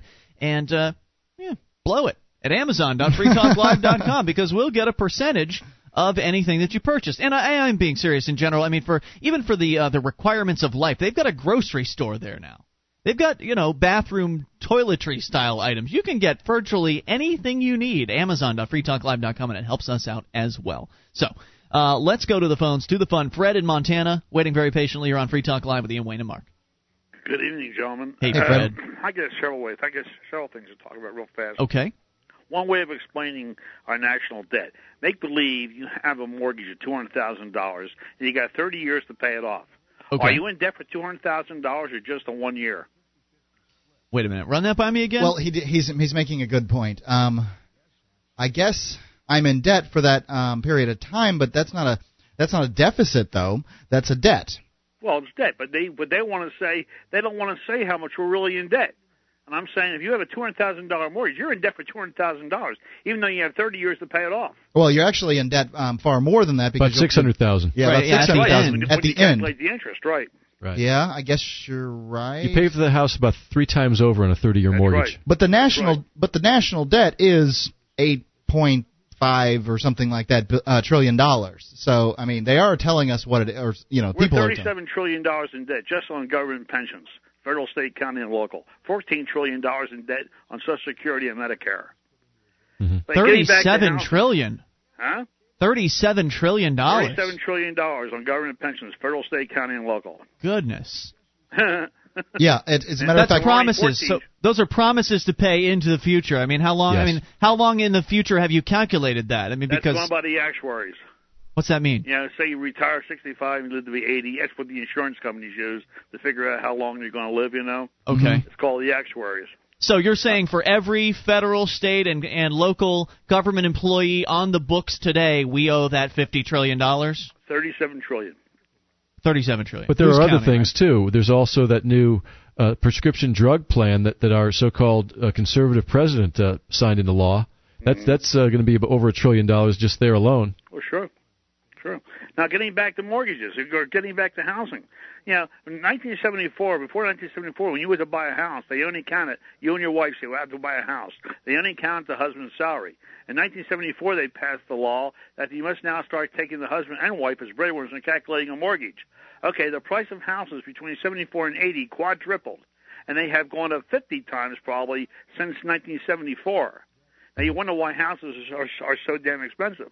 Now the interest rates is another thing. We had real low interest rates, and most kids today, when they're getting married, don't care what the house costs. What are my monthly payments? right. Mm-hmm. So all the people who owned homes, since interest rates were so low, they all jacked up the prices of their houses because interest rates were so low because their monthly payments were so low. But all your cities and towns who were were getting all these um, all these property taxes, they were hoping that it goes they'd skyrocket so they could charge us more and more money.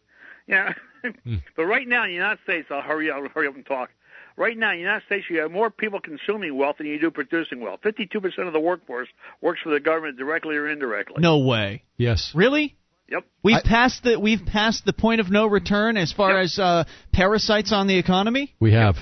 Holy crap! That's I mean that's huge news. When did that happen? Oh, I did the study. I did the study about ten years ago. It was forty-seven percent about ten years ago. Now it's up to fifty-two percent, or maybe even higher. So wait, so done a study. fifty-two percent of every person working in America uh, is either working directly for the government or has contracts with the government. Right. That's You amazing, know, like say Fred. you're say you're an asphalt company and you're hired to do the asphalting in the town you live. Mm-hmm. Well, indirectly, all your employees are government employees as long as you're doing that asphalting. Yep. The only good thing about it is when they're all done, they all go back to being civilians. Wow, Fred, thanks for bringing that uh, to the to the forefront. Have Any other good one, thoughts for us? Thank you, sir. Appreciate it. Eight hundred two five nine ninety two thirty one. Wow. That, that's that's an important thing too, is the low interest rates because that brings the payment down, even if the debt is higher. I, I personally would rather have a one hundred thousand dollar mortgage at eight or nine percent than a two hundred thousand dollar mortgage At at, five five and a half or Yeah. six. Even though if the payment is the same, you, you, there's less debt.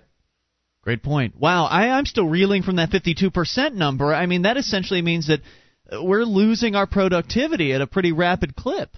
Yeah, What's I mean, how how much more, how many more percentage points can we go until we really start to feel the results of that? Well, we've had in the last uh, 10 or 15 years, especially, we have a lot of companies moving offshore. But they're doing it for a reason. Because the government's basically pushing them off. Mm-hmm. Yes, be- they are with because- regulations and taxes and, and everything. And it's become too much of a pain in the neck to have a business in this country. You know, and and big labor would love to see, um, would love to be able to blame the companies for this. Those greedy business owners, there, but you know, you can't.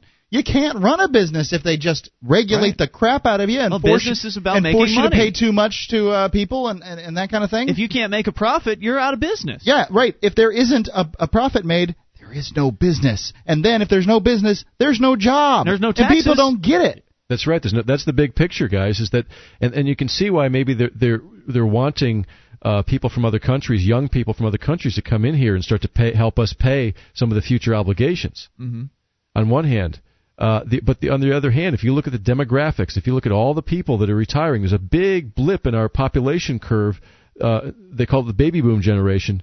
They're all going to be retiring in the next 10 years or so. And I liked how he pointed out the 37 trillion or whatever it was in uh, in pensions alone. Alone, This is one of the the features of a government program of of a government job that is so attractive to people. It's one of the reasons why people get government jobs is because well, as long as I sit here at this desk for 20 years, I get to collect a pension for the rest of my life, which Yep. essentially I might be miserable working in this government and, and job. without, and without being educated in the principles of liberty, well, that's a pretty strong incentive to go work for the government. And I can't blame people for wanting to do that because Sure. they just don't know. They want to be all. I mean, they, they they got kids they want to put through college. They're just planning for themselves. They don't see the big picture, and so it's really tasty. The pensions, though, aren't based off of an investment portfolio. They're based off of taxes. They're based off of taking money from the productive sector of the economy. And so these government bureaucrats, not only are they leeching and being parasitical while they're while they're in their jobs in the government, they also get to be a parasite after the fact That's when right. they're just sitting around, which So of course what they was normally what they do with their jobs anyway. So the question is, how do we turn this around?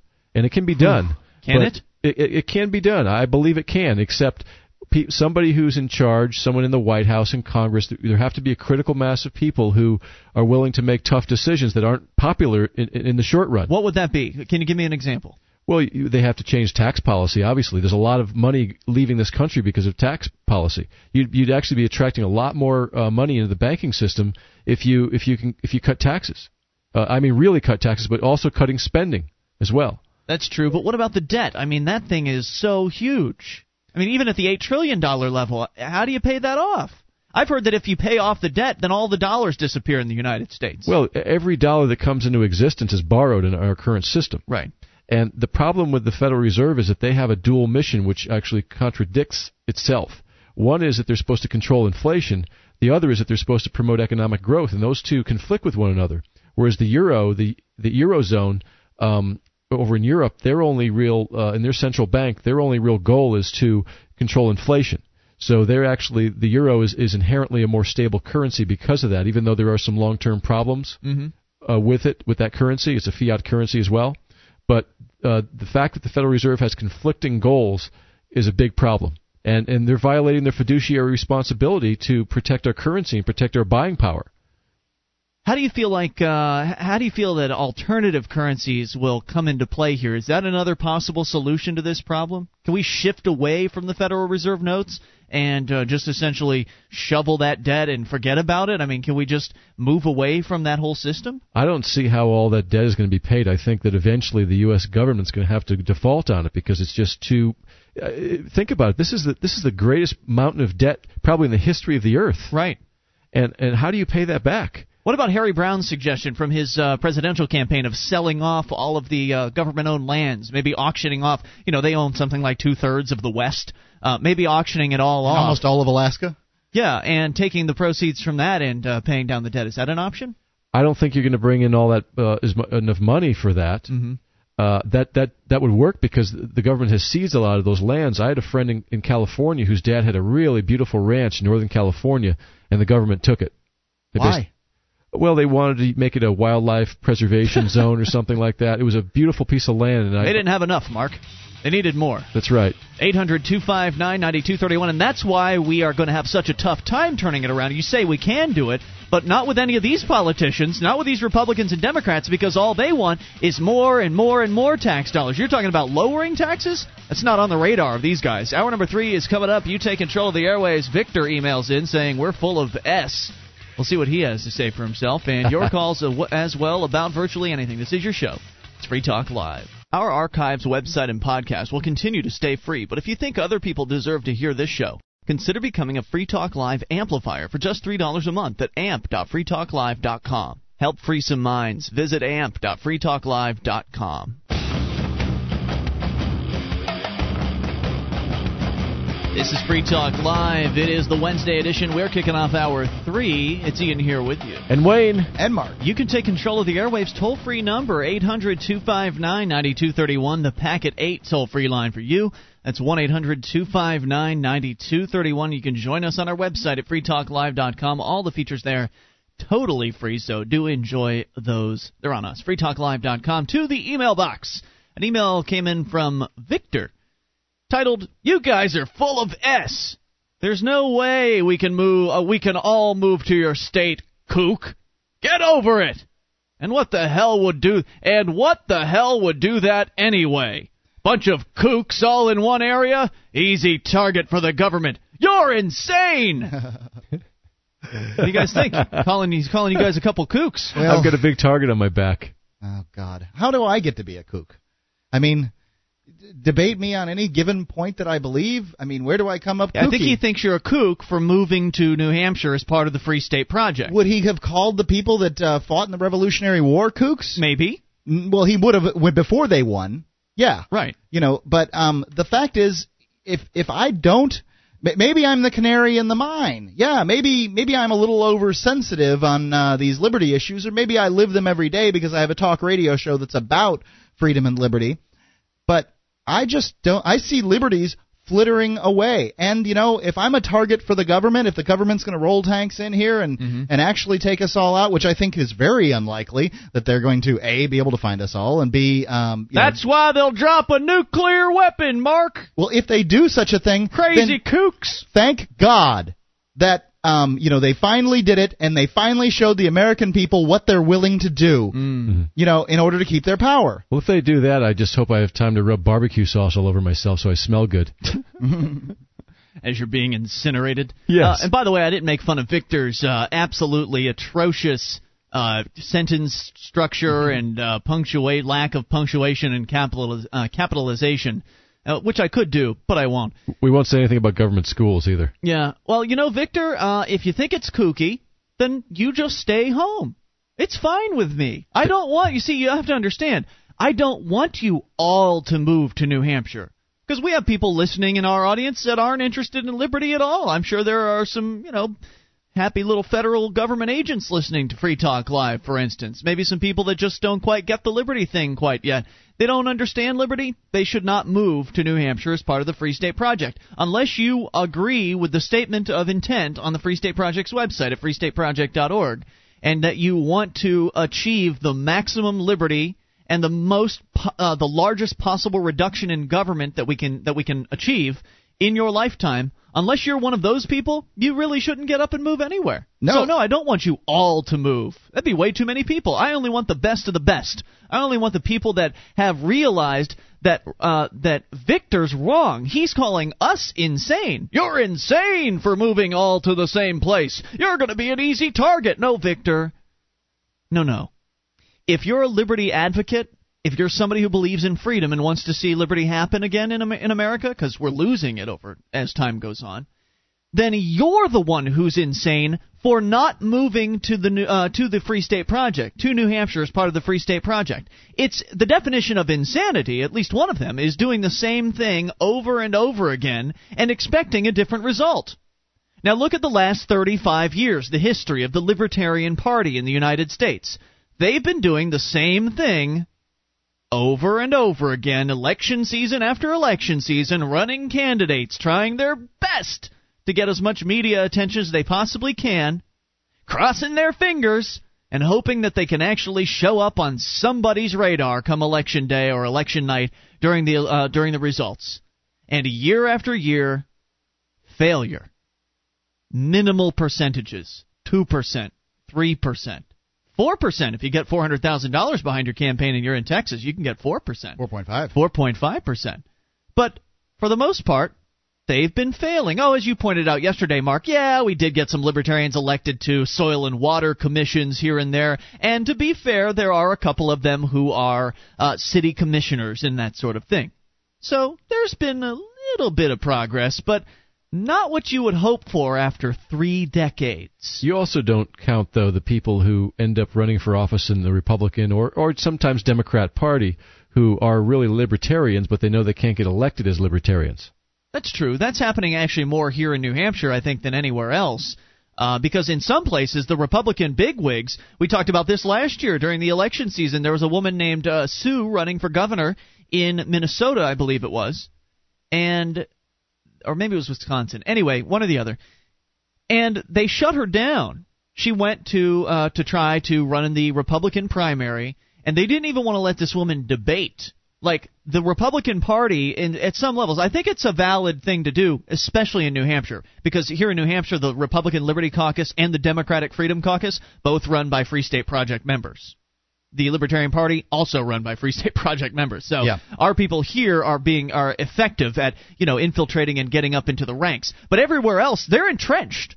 The Republicans in name only, these big government Republicans, they're entrenched in the positions of power within the party. So if you, as a libertarian, come in, I had a guy uh, instant message me saying he was going to do this very thing in the state of Indiana today, and I said, good luck, because if it's like uh, if it's like Florida at least, or some other states, Minnesota, when you, as a liberty minded individual, show your face at a Republican convention or Democratic convention, and the bigwigs say, Ooh, we don't want that guy running as a candidate. He doesn't uh, he doesn't support the war. He doesn't support the Republican Party line on every single issue. They'll shut you down. They won't even let you debate. They won't even let you onto the little uh, primary thing. I think you have to get yourself acquainted with these people well before an election, and yeah. And and become let them see you as a, a, fellow Republican rather than a libertarian who wants to run as a Republican. I still think that uh, that approach is insane anywhere but New Hampshire. I think the entire, just the the general uh, culture of liberty in America is pretty much dead, and it's insane to continue the fight where you're currently at. So if you want to even have a chance at freedom in your lifetime, liberty in your lifetime, then the Free State Project is the only sane choice. And we're not going to get to everyone. We we're not, we don't expect everyone to come to New Hampshire, but at the very least, at least people can hear an alternative view other than the prepackaged uh, two little uh, paradigm marketing paradigms that the two major parties put out in the news media. Yeah. So it just expands people's minds, and the more ideas people are exposed to, the more intelligent and informed they become. Now, we actually have uh, gotten on the air before, and there's a bit of a, a question that we were asking, and that was, well, considering the Libertarian Party is just an abject failure in general, maybe one of the reasons is because the name is confusing to people and when they see libertarian, they think liberal, and they're not sure what it means, or they don't want to even bother finding out. What would be a better term for the Libertarian Party? But not just the Libertarian Party, the Libertarian movement overall. That word appears to be detrimental, according to a poll I think that you were talking about, Mark. Yeah, the, I, when you ask people what they are, when you say, "Well, are your political beliefs uh, fiscally socially? it was fiscally conservative and would you consider yourself to be fiscally conservative and socially liberal? Was it 69 or 59 percent? 59% of respondents would um, uh, answered to the affirmative that, that in fact they were. When you said would you consider yourself to be fiscally conservative and socially liberal like a libertarian? Also known as libertarian. Also or, yeah something like that um, it drops to 44% that means 15%, well, 15% of people respondents, but actually 25% of people of affirmative respondents mm-hmm. decided um, a little slightly more than 25%. Well, the, the name said no. Them. Yes. Right, there's something negative about that label. So the question was that we asked, and there's actually a couple answers that have come in via email, is what's a better term? Well, Matt emails in. He says, how about freedomist? It sounds catchy. I'm a freedomist. Ever heard of freedomism? How about that one? It's not too bad. It's not too shabby. Scott emails in Are you aware of the word and concept voluntarist? You might want to look into that. I'm actually aware of voluntarist. It didn't even come to my mind, however. What do you think about that one? It's still a little tough to spit out. Voluntarist? Yes. But it's certainly like free marketeer or like the free market, it's more self explanatory than libertarianism is. So I think between the two, if I had to pick between voluntarist and libertarian, I, I, I don't know. I think I think voluntarist would be it. But then again, that would fly in the face of what the Libertarian Party stands for, because even though the Libertarians' pledge is essentially a voluntarist pledge, they don't offer themselves up as voluntarists. They're minimal government people typically in the Libertarian Party, so I don't know how they would feel about that. Yeah. I wouldn't consider myself completely voluntary. I like the term, you know, I like the idea that people can voluntarily, um, you know, do things, but you know, that voluntarists 800 259 9231 is the toll free number. You can take control of the airwaves and bring up whatever's on your mind. On the way, another cop shoots another dog. This is Free Talk Live. It's your show, and you can take control of the airwaves toll free 800 259 9231. That is the Packet 8 toll free line for you. That's 1 800 259 9231. Ian here with you. And Wayne? And Mark. Join us on our website at freetalklive.com and enjoy the Shrine of Female listeners. We've got dozens of ladies who've taken the time to send us their validated photo to prove they listen to the show. Head over to shrine.freetalklive.com to see what that's all about. That is shrine.freetalklive.com. Is there a young person that's important to you? Give them financial literacy. A Kid's Journey to Getting Rich by Jewel Thornton shows kids how to grow up financially free, save early and often, and how to develop in, uh, passive income streams, the key to financial freedom. The average college student graduates with $7,000 in credit card debt. That's no way to start a life. Buy them a Kid's Journey to Getting Rich at kidsjourney.com or call 1 800 657 5066. There you go. kidsjourney.com as we go to the phones to the fun ladies first on Free Talk Live. It's Kathy in Florida. You're on Free Talk Live with Ian Wayne and Mark. Hi, you guys. Hi, Kathy. What's on your mind? I'm calling to talk about my experience in second chance schools, actually uh, home to you guys down in Sarasota. Oh, wow. Okay. So, second chance meaning you were a, tr- a problem child, allegedly, and they took you out of the Yes. regular school and put you in. Uh, Oh, I I forget what they called it down there. There was uh, what, what's it? What's the program called? Down Rat the one camp. I went to was Triad North. There's actually several of them in Sarasota, though. Okay, so what uh, what about it? Well, um, it was it was a really crappy experience. I was expelled from school for uh, doing something stupid. I got caught smoking pot on campus with some friends. You troublemaker. And Did you laugh well, a lot? I, yeah, I, I actually, um, it was kind of cool because I was the only one who got in trouble for the amount of drugs that we had. Uh, a lot of people would have been arrested, you know, but um, we were able to play it off. And I went down kind of hard. I got arrested and expelled, and you know, went to jail and did community service and and did all the time. I mean, it was just a big deal. And I was expelled for quite a while, but I went to this place called Triad North. And um, first of all, they drug test all the students who go there, uh, regardless of the charges or why you were brought there. I mean, you know, a lot of kids were there for just fighting. Some of them were even there for self-defense. Okay. Hmm. Yeah, because Um, that's the rule in government school these days. If Yeah. you get in a fight Zero and you're defending yourself, you get in an equal amount of trouble as the person initiating, which is just asinine. Yeah, zero tolerance is asinine. It is. Hmm. That was some of the best parts of my education was learning how to fight. well, anyway, um, they drug tested all the students, but only for THC. And So if you were snorting cocaine on the weekend, no problem. Exactly, and that's that was the problem because most of the students who were put there smoked pot because most of us were only 12, 13, 14. Um, but consequently, they all moved to harder drugs. In fact, it created Wow. this huge, huge market because not only have you had the, all these kids who couldn't smoke their pot anymore, but they all went to school with these big drug dealers. Oh my So, goodness. I mean, there was I you know it was a pretty small school. There was maybe 120 of us tops, and So can drug testing. You're that- saying so drug testing for marijuana essentially was the gateway to uh, doing harder drugs. It drove them to it. Huh. absolutely was. wow. It absolutely was. I mean, I can say that uh, of the 120 students there, you know, you spent a lot of time in the school. Uh, it's not like regular school. Uh, me and one other student did not do drugs. That's I amazing. mean, it, it, it was it was it was kind of hard to realize because you know a lot of these kids I went to school with were 12, and I mean they were doing hard drugs, and it was just really scary to see. I mean, and they were going crazy too. Uh, anyway, um, Were they doing the them at entire school? Do you know if they were doing them at school? the drugs? Yeah. Uh, yeah, occasionally, but not not all that often. I mean, Mm-hmm. Were they just um, bragging about there, it, there or were, there were a lot of there was a lot of pills going around. There was, Mm-hmm. I mean, kids were even sniffing markers. Wow? Um, but the the harder drugs are usually for before or after school. So, th- so there were deals going on on campus, and you were kind of hanging around these guys and these girls when they were actually doing the drugs, Uh, yeah, I mean, you couldn't you couldn't avoid it. right? I mean, I wasn't I didn't really hang out with most of them because I I I, I got to be honest, it was one of the worst experiences I've ever had. I mean, most of these people that I, I was I had to go to school with were just terrible, terrible people. I mean, mean and thieves and violent. I mean, I saw I saw a 13 year old kick one of our our nine month pregnant teacher, kick her in the stomach across the room. Holy crap! How is it that uh, how is it that a 13 year old can afford cocaine? Um, I well, a lot of them had like older sugar daddies. Sugar. daddy. So were these all uh, girls? were- Is that what you're saying? No. Okay. No. Sugar No, daddy just has I mean, the uh, the connotation to me that there's uh, sex is, or something is going on. Yeah, there, there definitely was a lot of that.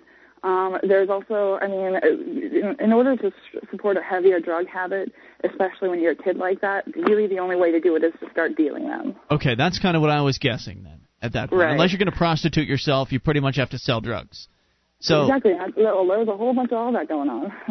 so, but I mean, how? Do, I, uh, still, does a 13 year old turn around and sell drugs to a 20 year old, or are they pretty much dealing to other 13 year olds? How's that work? um, I would say that the age didn't so much matter. It was it was all around. I mean, when you got a when you got a community like that, and drugs like cocaine and oxycodone and ecstasy were probably the favorites of the school. Gotcha. Um, it doesn't really matter. People who are on that, uh, I don't think really even see age or see faces. All right, so Kathy, where were you going with all this besides just telling us about how how bad your experience was?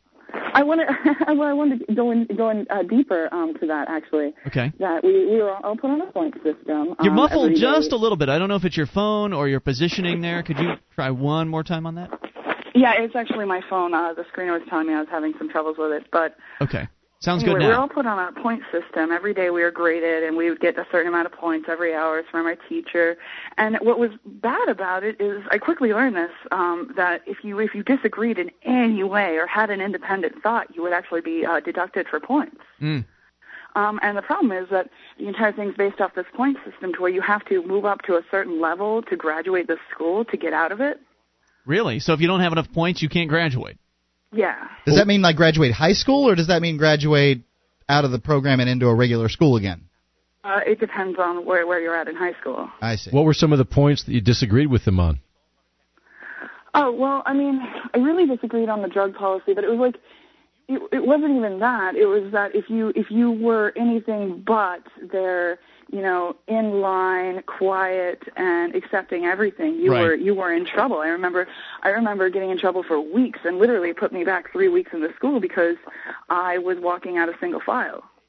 Wow. So really, it's total obedience training is essentially what it is. Totally. It was, it was, and I mean that's Wow. why most of them get stuck there for so long because they just can't deal with it. And That's I stunning. understand. I mean, I was I was on my the best behavior I've ever been in my life, and it took me forever to get out of that place. And looking back on it, did uh, do you feel like you benefited from it somehow? Um, I guess I learned more about the uh, meaner, more um, more violent aspect of life. Mhm. Uh, Or government, I guess I you could mean? say I benefited that way, and you know, I, I, I learned a little bit more street smarts. Um, but the education was terrible. It, w- it was a lot of brainwashing. Wow. But no, I, I can't say it was a good experience at all. It was it was terrible. Um, I'm glad you. I'm glad you got out of it in one piece. The reason I asked that question is because a lot of people that have been through this sort of regimented training, like in the military, they always. Uh, some of them get out. Some of them get out and hate it. And uh, Kathy, thank you for the call. We really appreciate it. I hope you'll uh, consider sending us a picture for our Shrine of Female listeners at freetalklive.com. But some of them get out and they hate the experience, and then a, a bunch of them get out and they feel like, man, that was so great for me. Everybody should go through this. We need to draft people into national service, and so they can all be forced to be in this regimented system, as though what was good for them is somehow going to be good for every other individual out there. More's on the way. It's Free Talk Live. You take control of the airwaves. Would you like to help others find Free Talk Live? You can help us advertise, market, and promote the show at amp.freetalklive.com. Consider becoming a Free Talk Live amplifier now for $3 a month and get some cool bonuses at amp.freetalklive.com.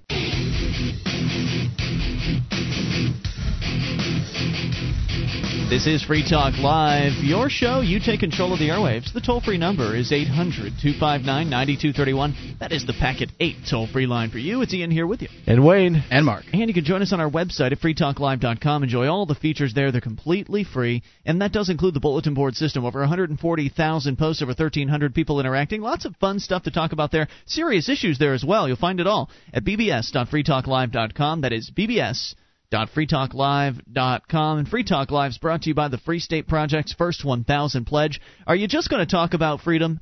Or are you going to start living it now? Learn how the First 1000 Pledge can make it happen today at freestateproject.org. That's freestateproject.org.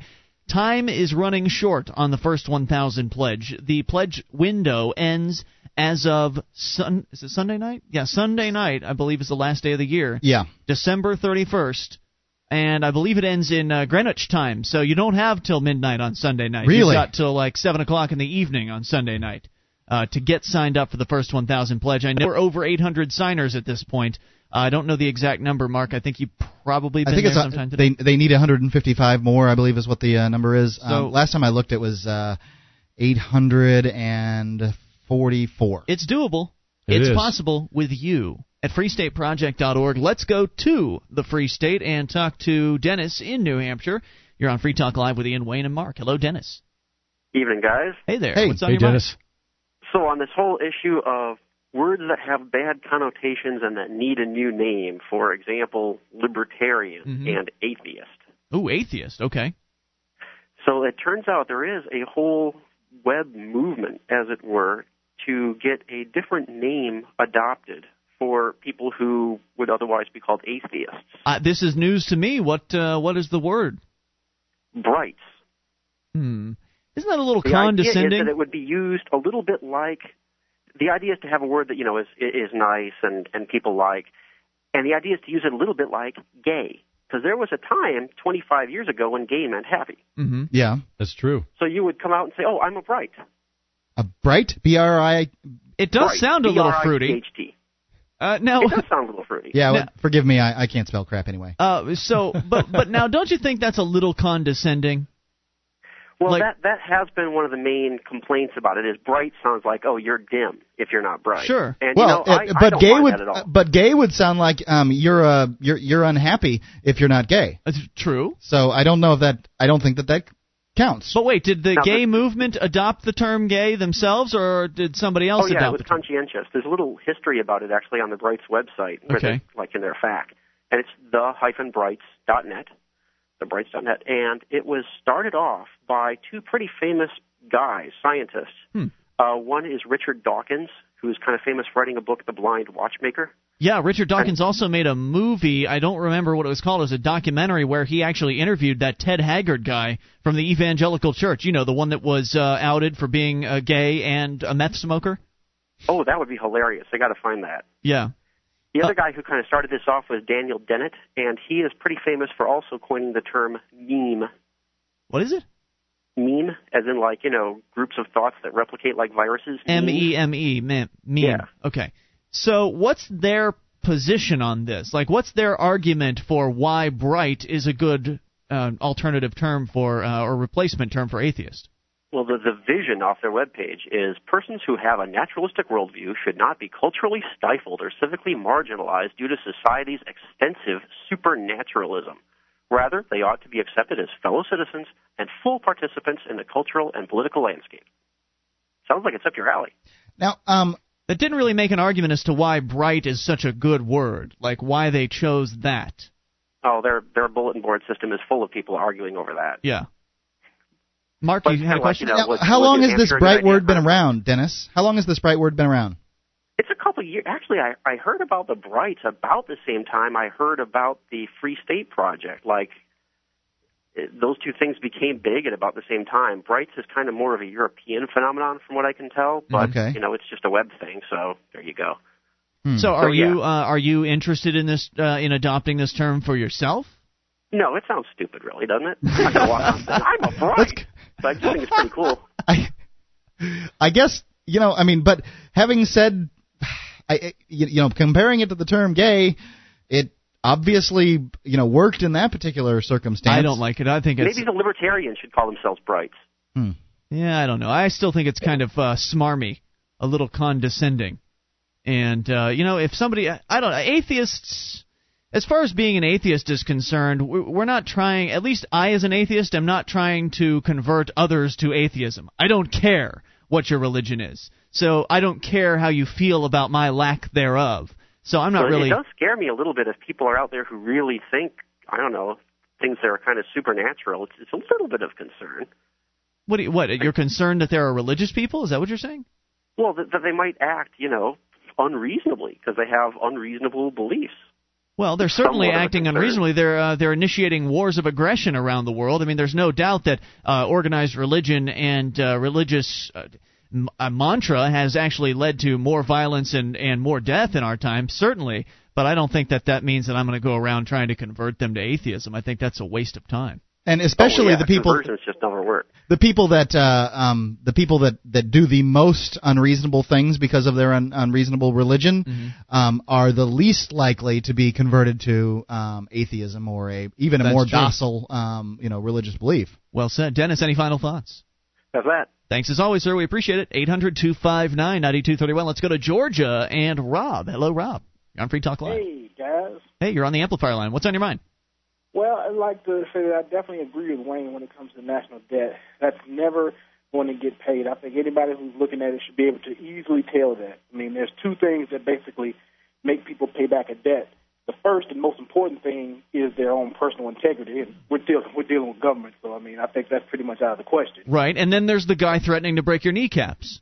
Exactly, and then we're dealing with the government, which has the biggest, has the most guns in the world, and isn't afraid to use them. Right, and nobody's going to be able to break their kneecaps. I mean, there's nobody bigger than them, and uh, they don't even have kneecaps. It's a government. It's a concept. Yeah, I mean, I mean, you know, it's like you, it'll, it'll, the, the national debt won't be paid.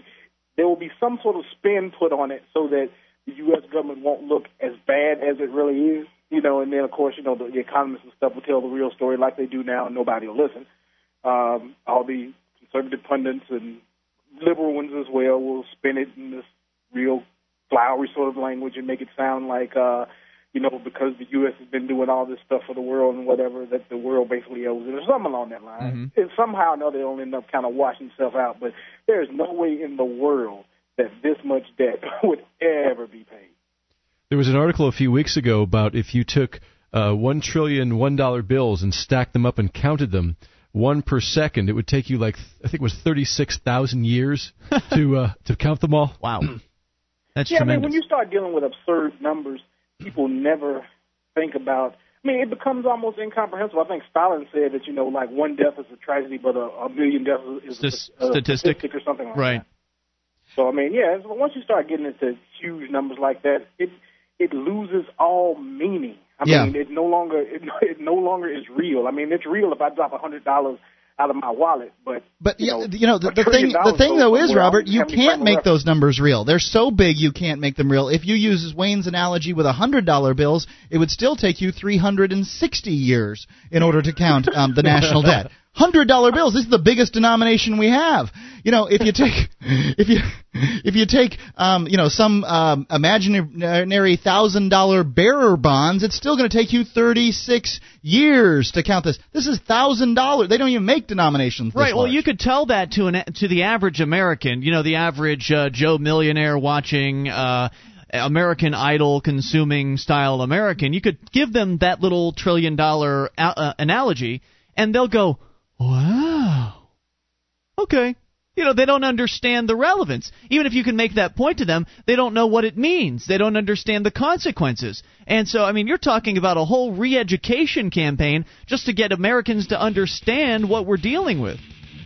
Robert, any other thoughts? No, that's all I had. Thanks, dude. We appreciate hearing from you, sir. 800 259 9231. I don't know, man. I don't know if we're even going to have the opportunity to turn this financial train around before it wrecks. Doesn't seem like it. Well, they're going to have to uh, probably forgive a lot of this and and maybe default on some of the uh, obligations. 800 259 9231 is the toll free number. Only moments remain, but just enough time for your call. It's Free Talk Live.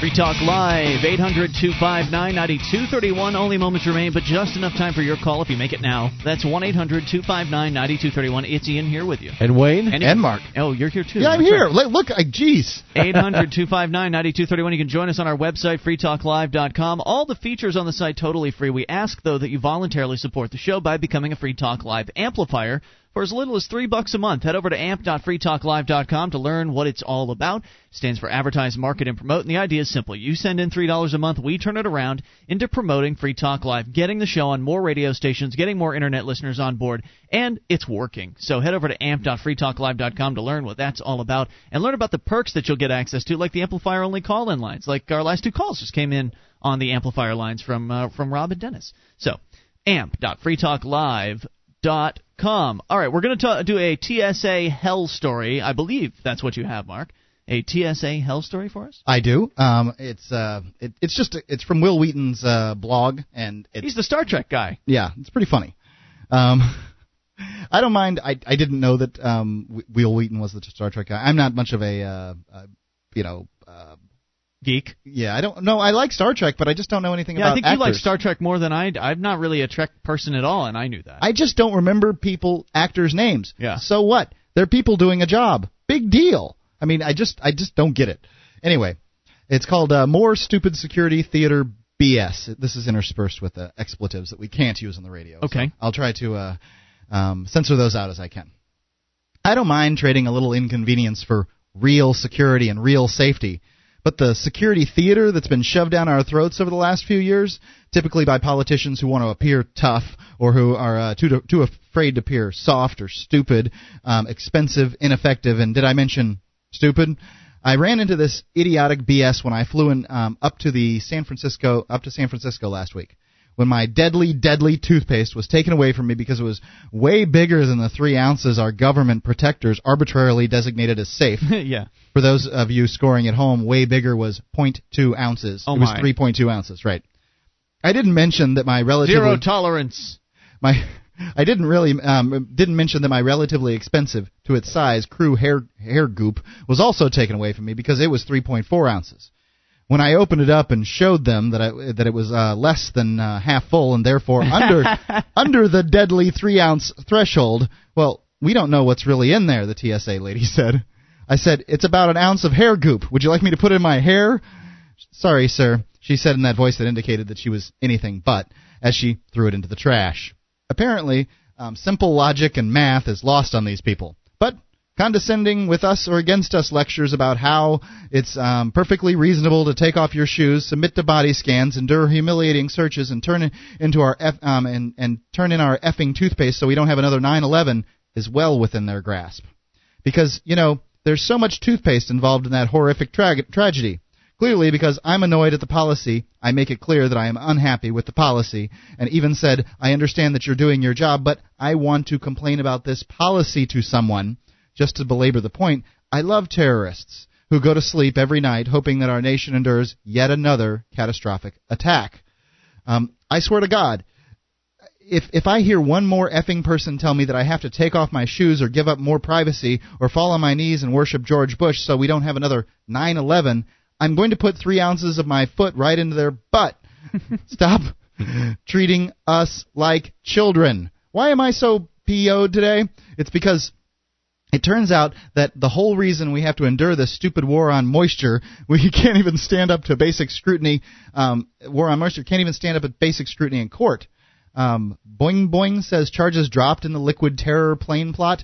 A judge in Pakistan has decided there's not enough evidence to try the main secu- main suspect in a purported terror plot to blow up airplanes with liquids. The one in London. Uh, That came out of it London. said Pakistan though. Um, this this they had people all over, wasn't it?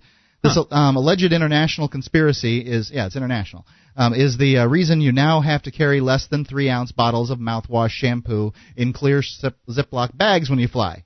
Oh really? You mean even though chemists said that the deadly toothpaste plot wouldn't work, the DHS ignored them and went ahead with a bunch of um, BS propaganda that had nothing to do with the election, I'm sure, and the TSA security theater? Wow, what a shock.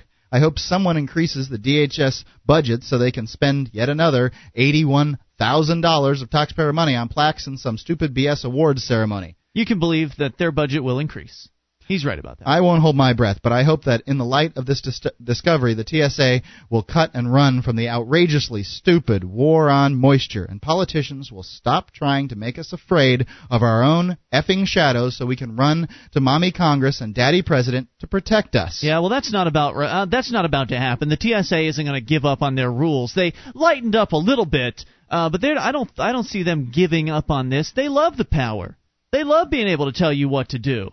They don't want to lessen their power over you. I mean, what would happen, Mark, if they actually lessened the rules and we discovered that somebody smuggled in something inside their toothpaste container? I, uh, maybe a nail file or something like that. I don't. I, look, a nail file isn't going to do it either.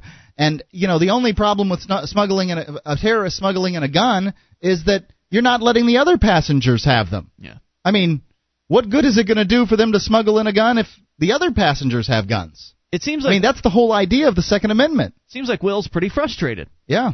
Is that it? Was that all? That, that's that, that's that's um, this this today's uh, blog. Yeah. So he's tired of the uh, the Republicans and Democrats using this as a, as a political football and a and a tool to increase their power. And, and I know a lot of other Americans are tired of it too. I just think that they don't understand that there's another choice. They don't understand that there is a, a libertarian movement out there that agrees with them, that wants to make it easy to go through the airport again because the Republicans and Democrats are busy arguing over who can do security the best. We're the best at security. No, we're the best. Elect us. We'll cra- really crack down on those terrorists. And that's what they think the American people want. And maybe they do. Maybe Wil and uh, and us here on Free Talk Live and you listeners out there, maybe we're in the minority. Maybe most of Americans really feel good when they see those TSA agents. Maybe most Americans are really just absolutely pleased with the jobs that they're doing. After 9 11 happened, they had proposed arming pilots and reinforcing the doors so nobody could get into the cockpit mm-hmm. during flight. That alone would have helped, and not only that, but now anybody on a plane is a little bit hyper vigilant over anybody messing around, uh, yeah, trying, that's true. trying to do something. And you remember after 9/11 happened, that guy Richard Reid had the bomb in his shoe, and the passengers actually stopped him from igniting it. Oh, there's another guy who was boxing around the cabin doing shadow boxing, and uh, they tackled him and just beat them up. And yeah. you know, there's been a few drunk people so far that they've killed. I mean, passengers have accidentally killed them, um, you know, in subduing them because passengers aren't going to put up with it. Speaking of accidents, in Raleigh, a Raleigh family is very upset because a Raleigh police officer shot a family dog oh, on their front porch, where the family says the dog was leashed. Now, actually, this isn't really an accident. We'll get into the story. The good news is that the dog, an 11 year old chocolate lab named Truman, very pretty dog, is at home recovering.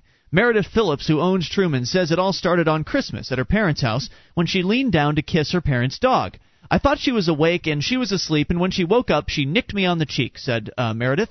She needed and she's 11, and a big dog like a chocolate lab, when it's 11, that's really old right. for a big dog like that. Phillips needed three stitches at Rex Hospital, closed the wound, and officials there required a report about the dog uh, about the dog bite before she could leave. So the hospital reported the incident to city police, as WRAL.com reports. And Officer R.A. Smith went to the house on Edgemont Drive shortly thereafter.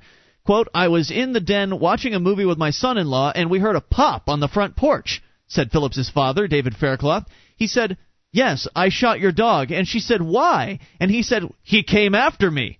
I said, He couldn't come after you. He's on a leash.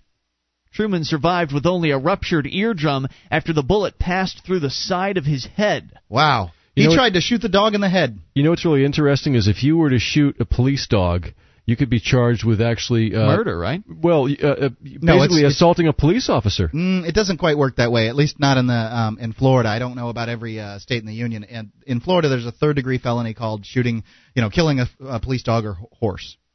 Well, in this case, uh, Truman did survive. Uh, my sister equates his temperament to a bunny rabbit, says Phillips while stroking Truman. We know Truman could never be a, a guard dog. I mean, he's a sweet little black uh, chocolate lab. Labrador Labradors aren't very good watchdogs. A statement released Wednesday said the matter is being treated seriously and is a high priority. Every time a Raleigh Police Department officer charges uh, discharges his or her weapon, a thorough investigation of the incident is conducted. That is true in this case, and the department is expediting the review of the circumstances surrounding the incident that occurred on December 25th. I'm surprised they didn't just say no comment. That's typically what you get from them. This is sort of like the long bureaucratese, uh, legalese version of no comment. When all of the details have been completely investigated, additional information will be made available. The This matter is being treated seriously, and the review of it is being given in a high priority.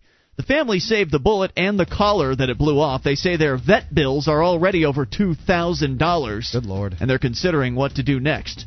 So do you think Sue them. Yeah, do you think the uh, they're going to get some cash out of the cops? Um, Not very likely. There have been cops who've shot the heads off of dogs before, and all they've gotten was a transfer to another department. And the family got nothing. It's been Ian here with you. And Wayne? And Mark. We'll see you tomorrow night online in the meantime at freetalklive.com. Protect your dogs from the cops. DVD, books, music, instruments, periodicals, computers, software, electronics, photo, cell phone, office product, home and garden, bed and bath, furniture, kitchen, pet supply, automotive, hardware, apparel, shoes, jewelry, grocery, healthcare, sports and outdoors, toys, games, used and more. It's a department store at your fingertips. Amazon.freetalklive.com. Get all your shopping done, a great deal, delivery to your door, and a percentage of your purchase will go to Free Talk Live when you enter Amazon through amazon.freetalklive.com.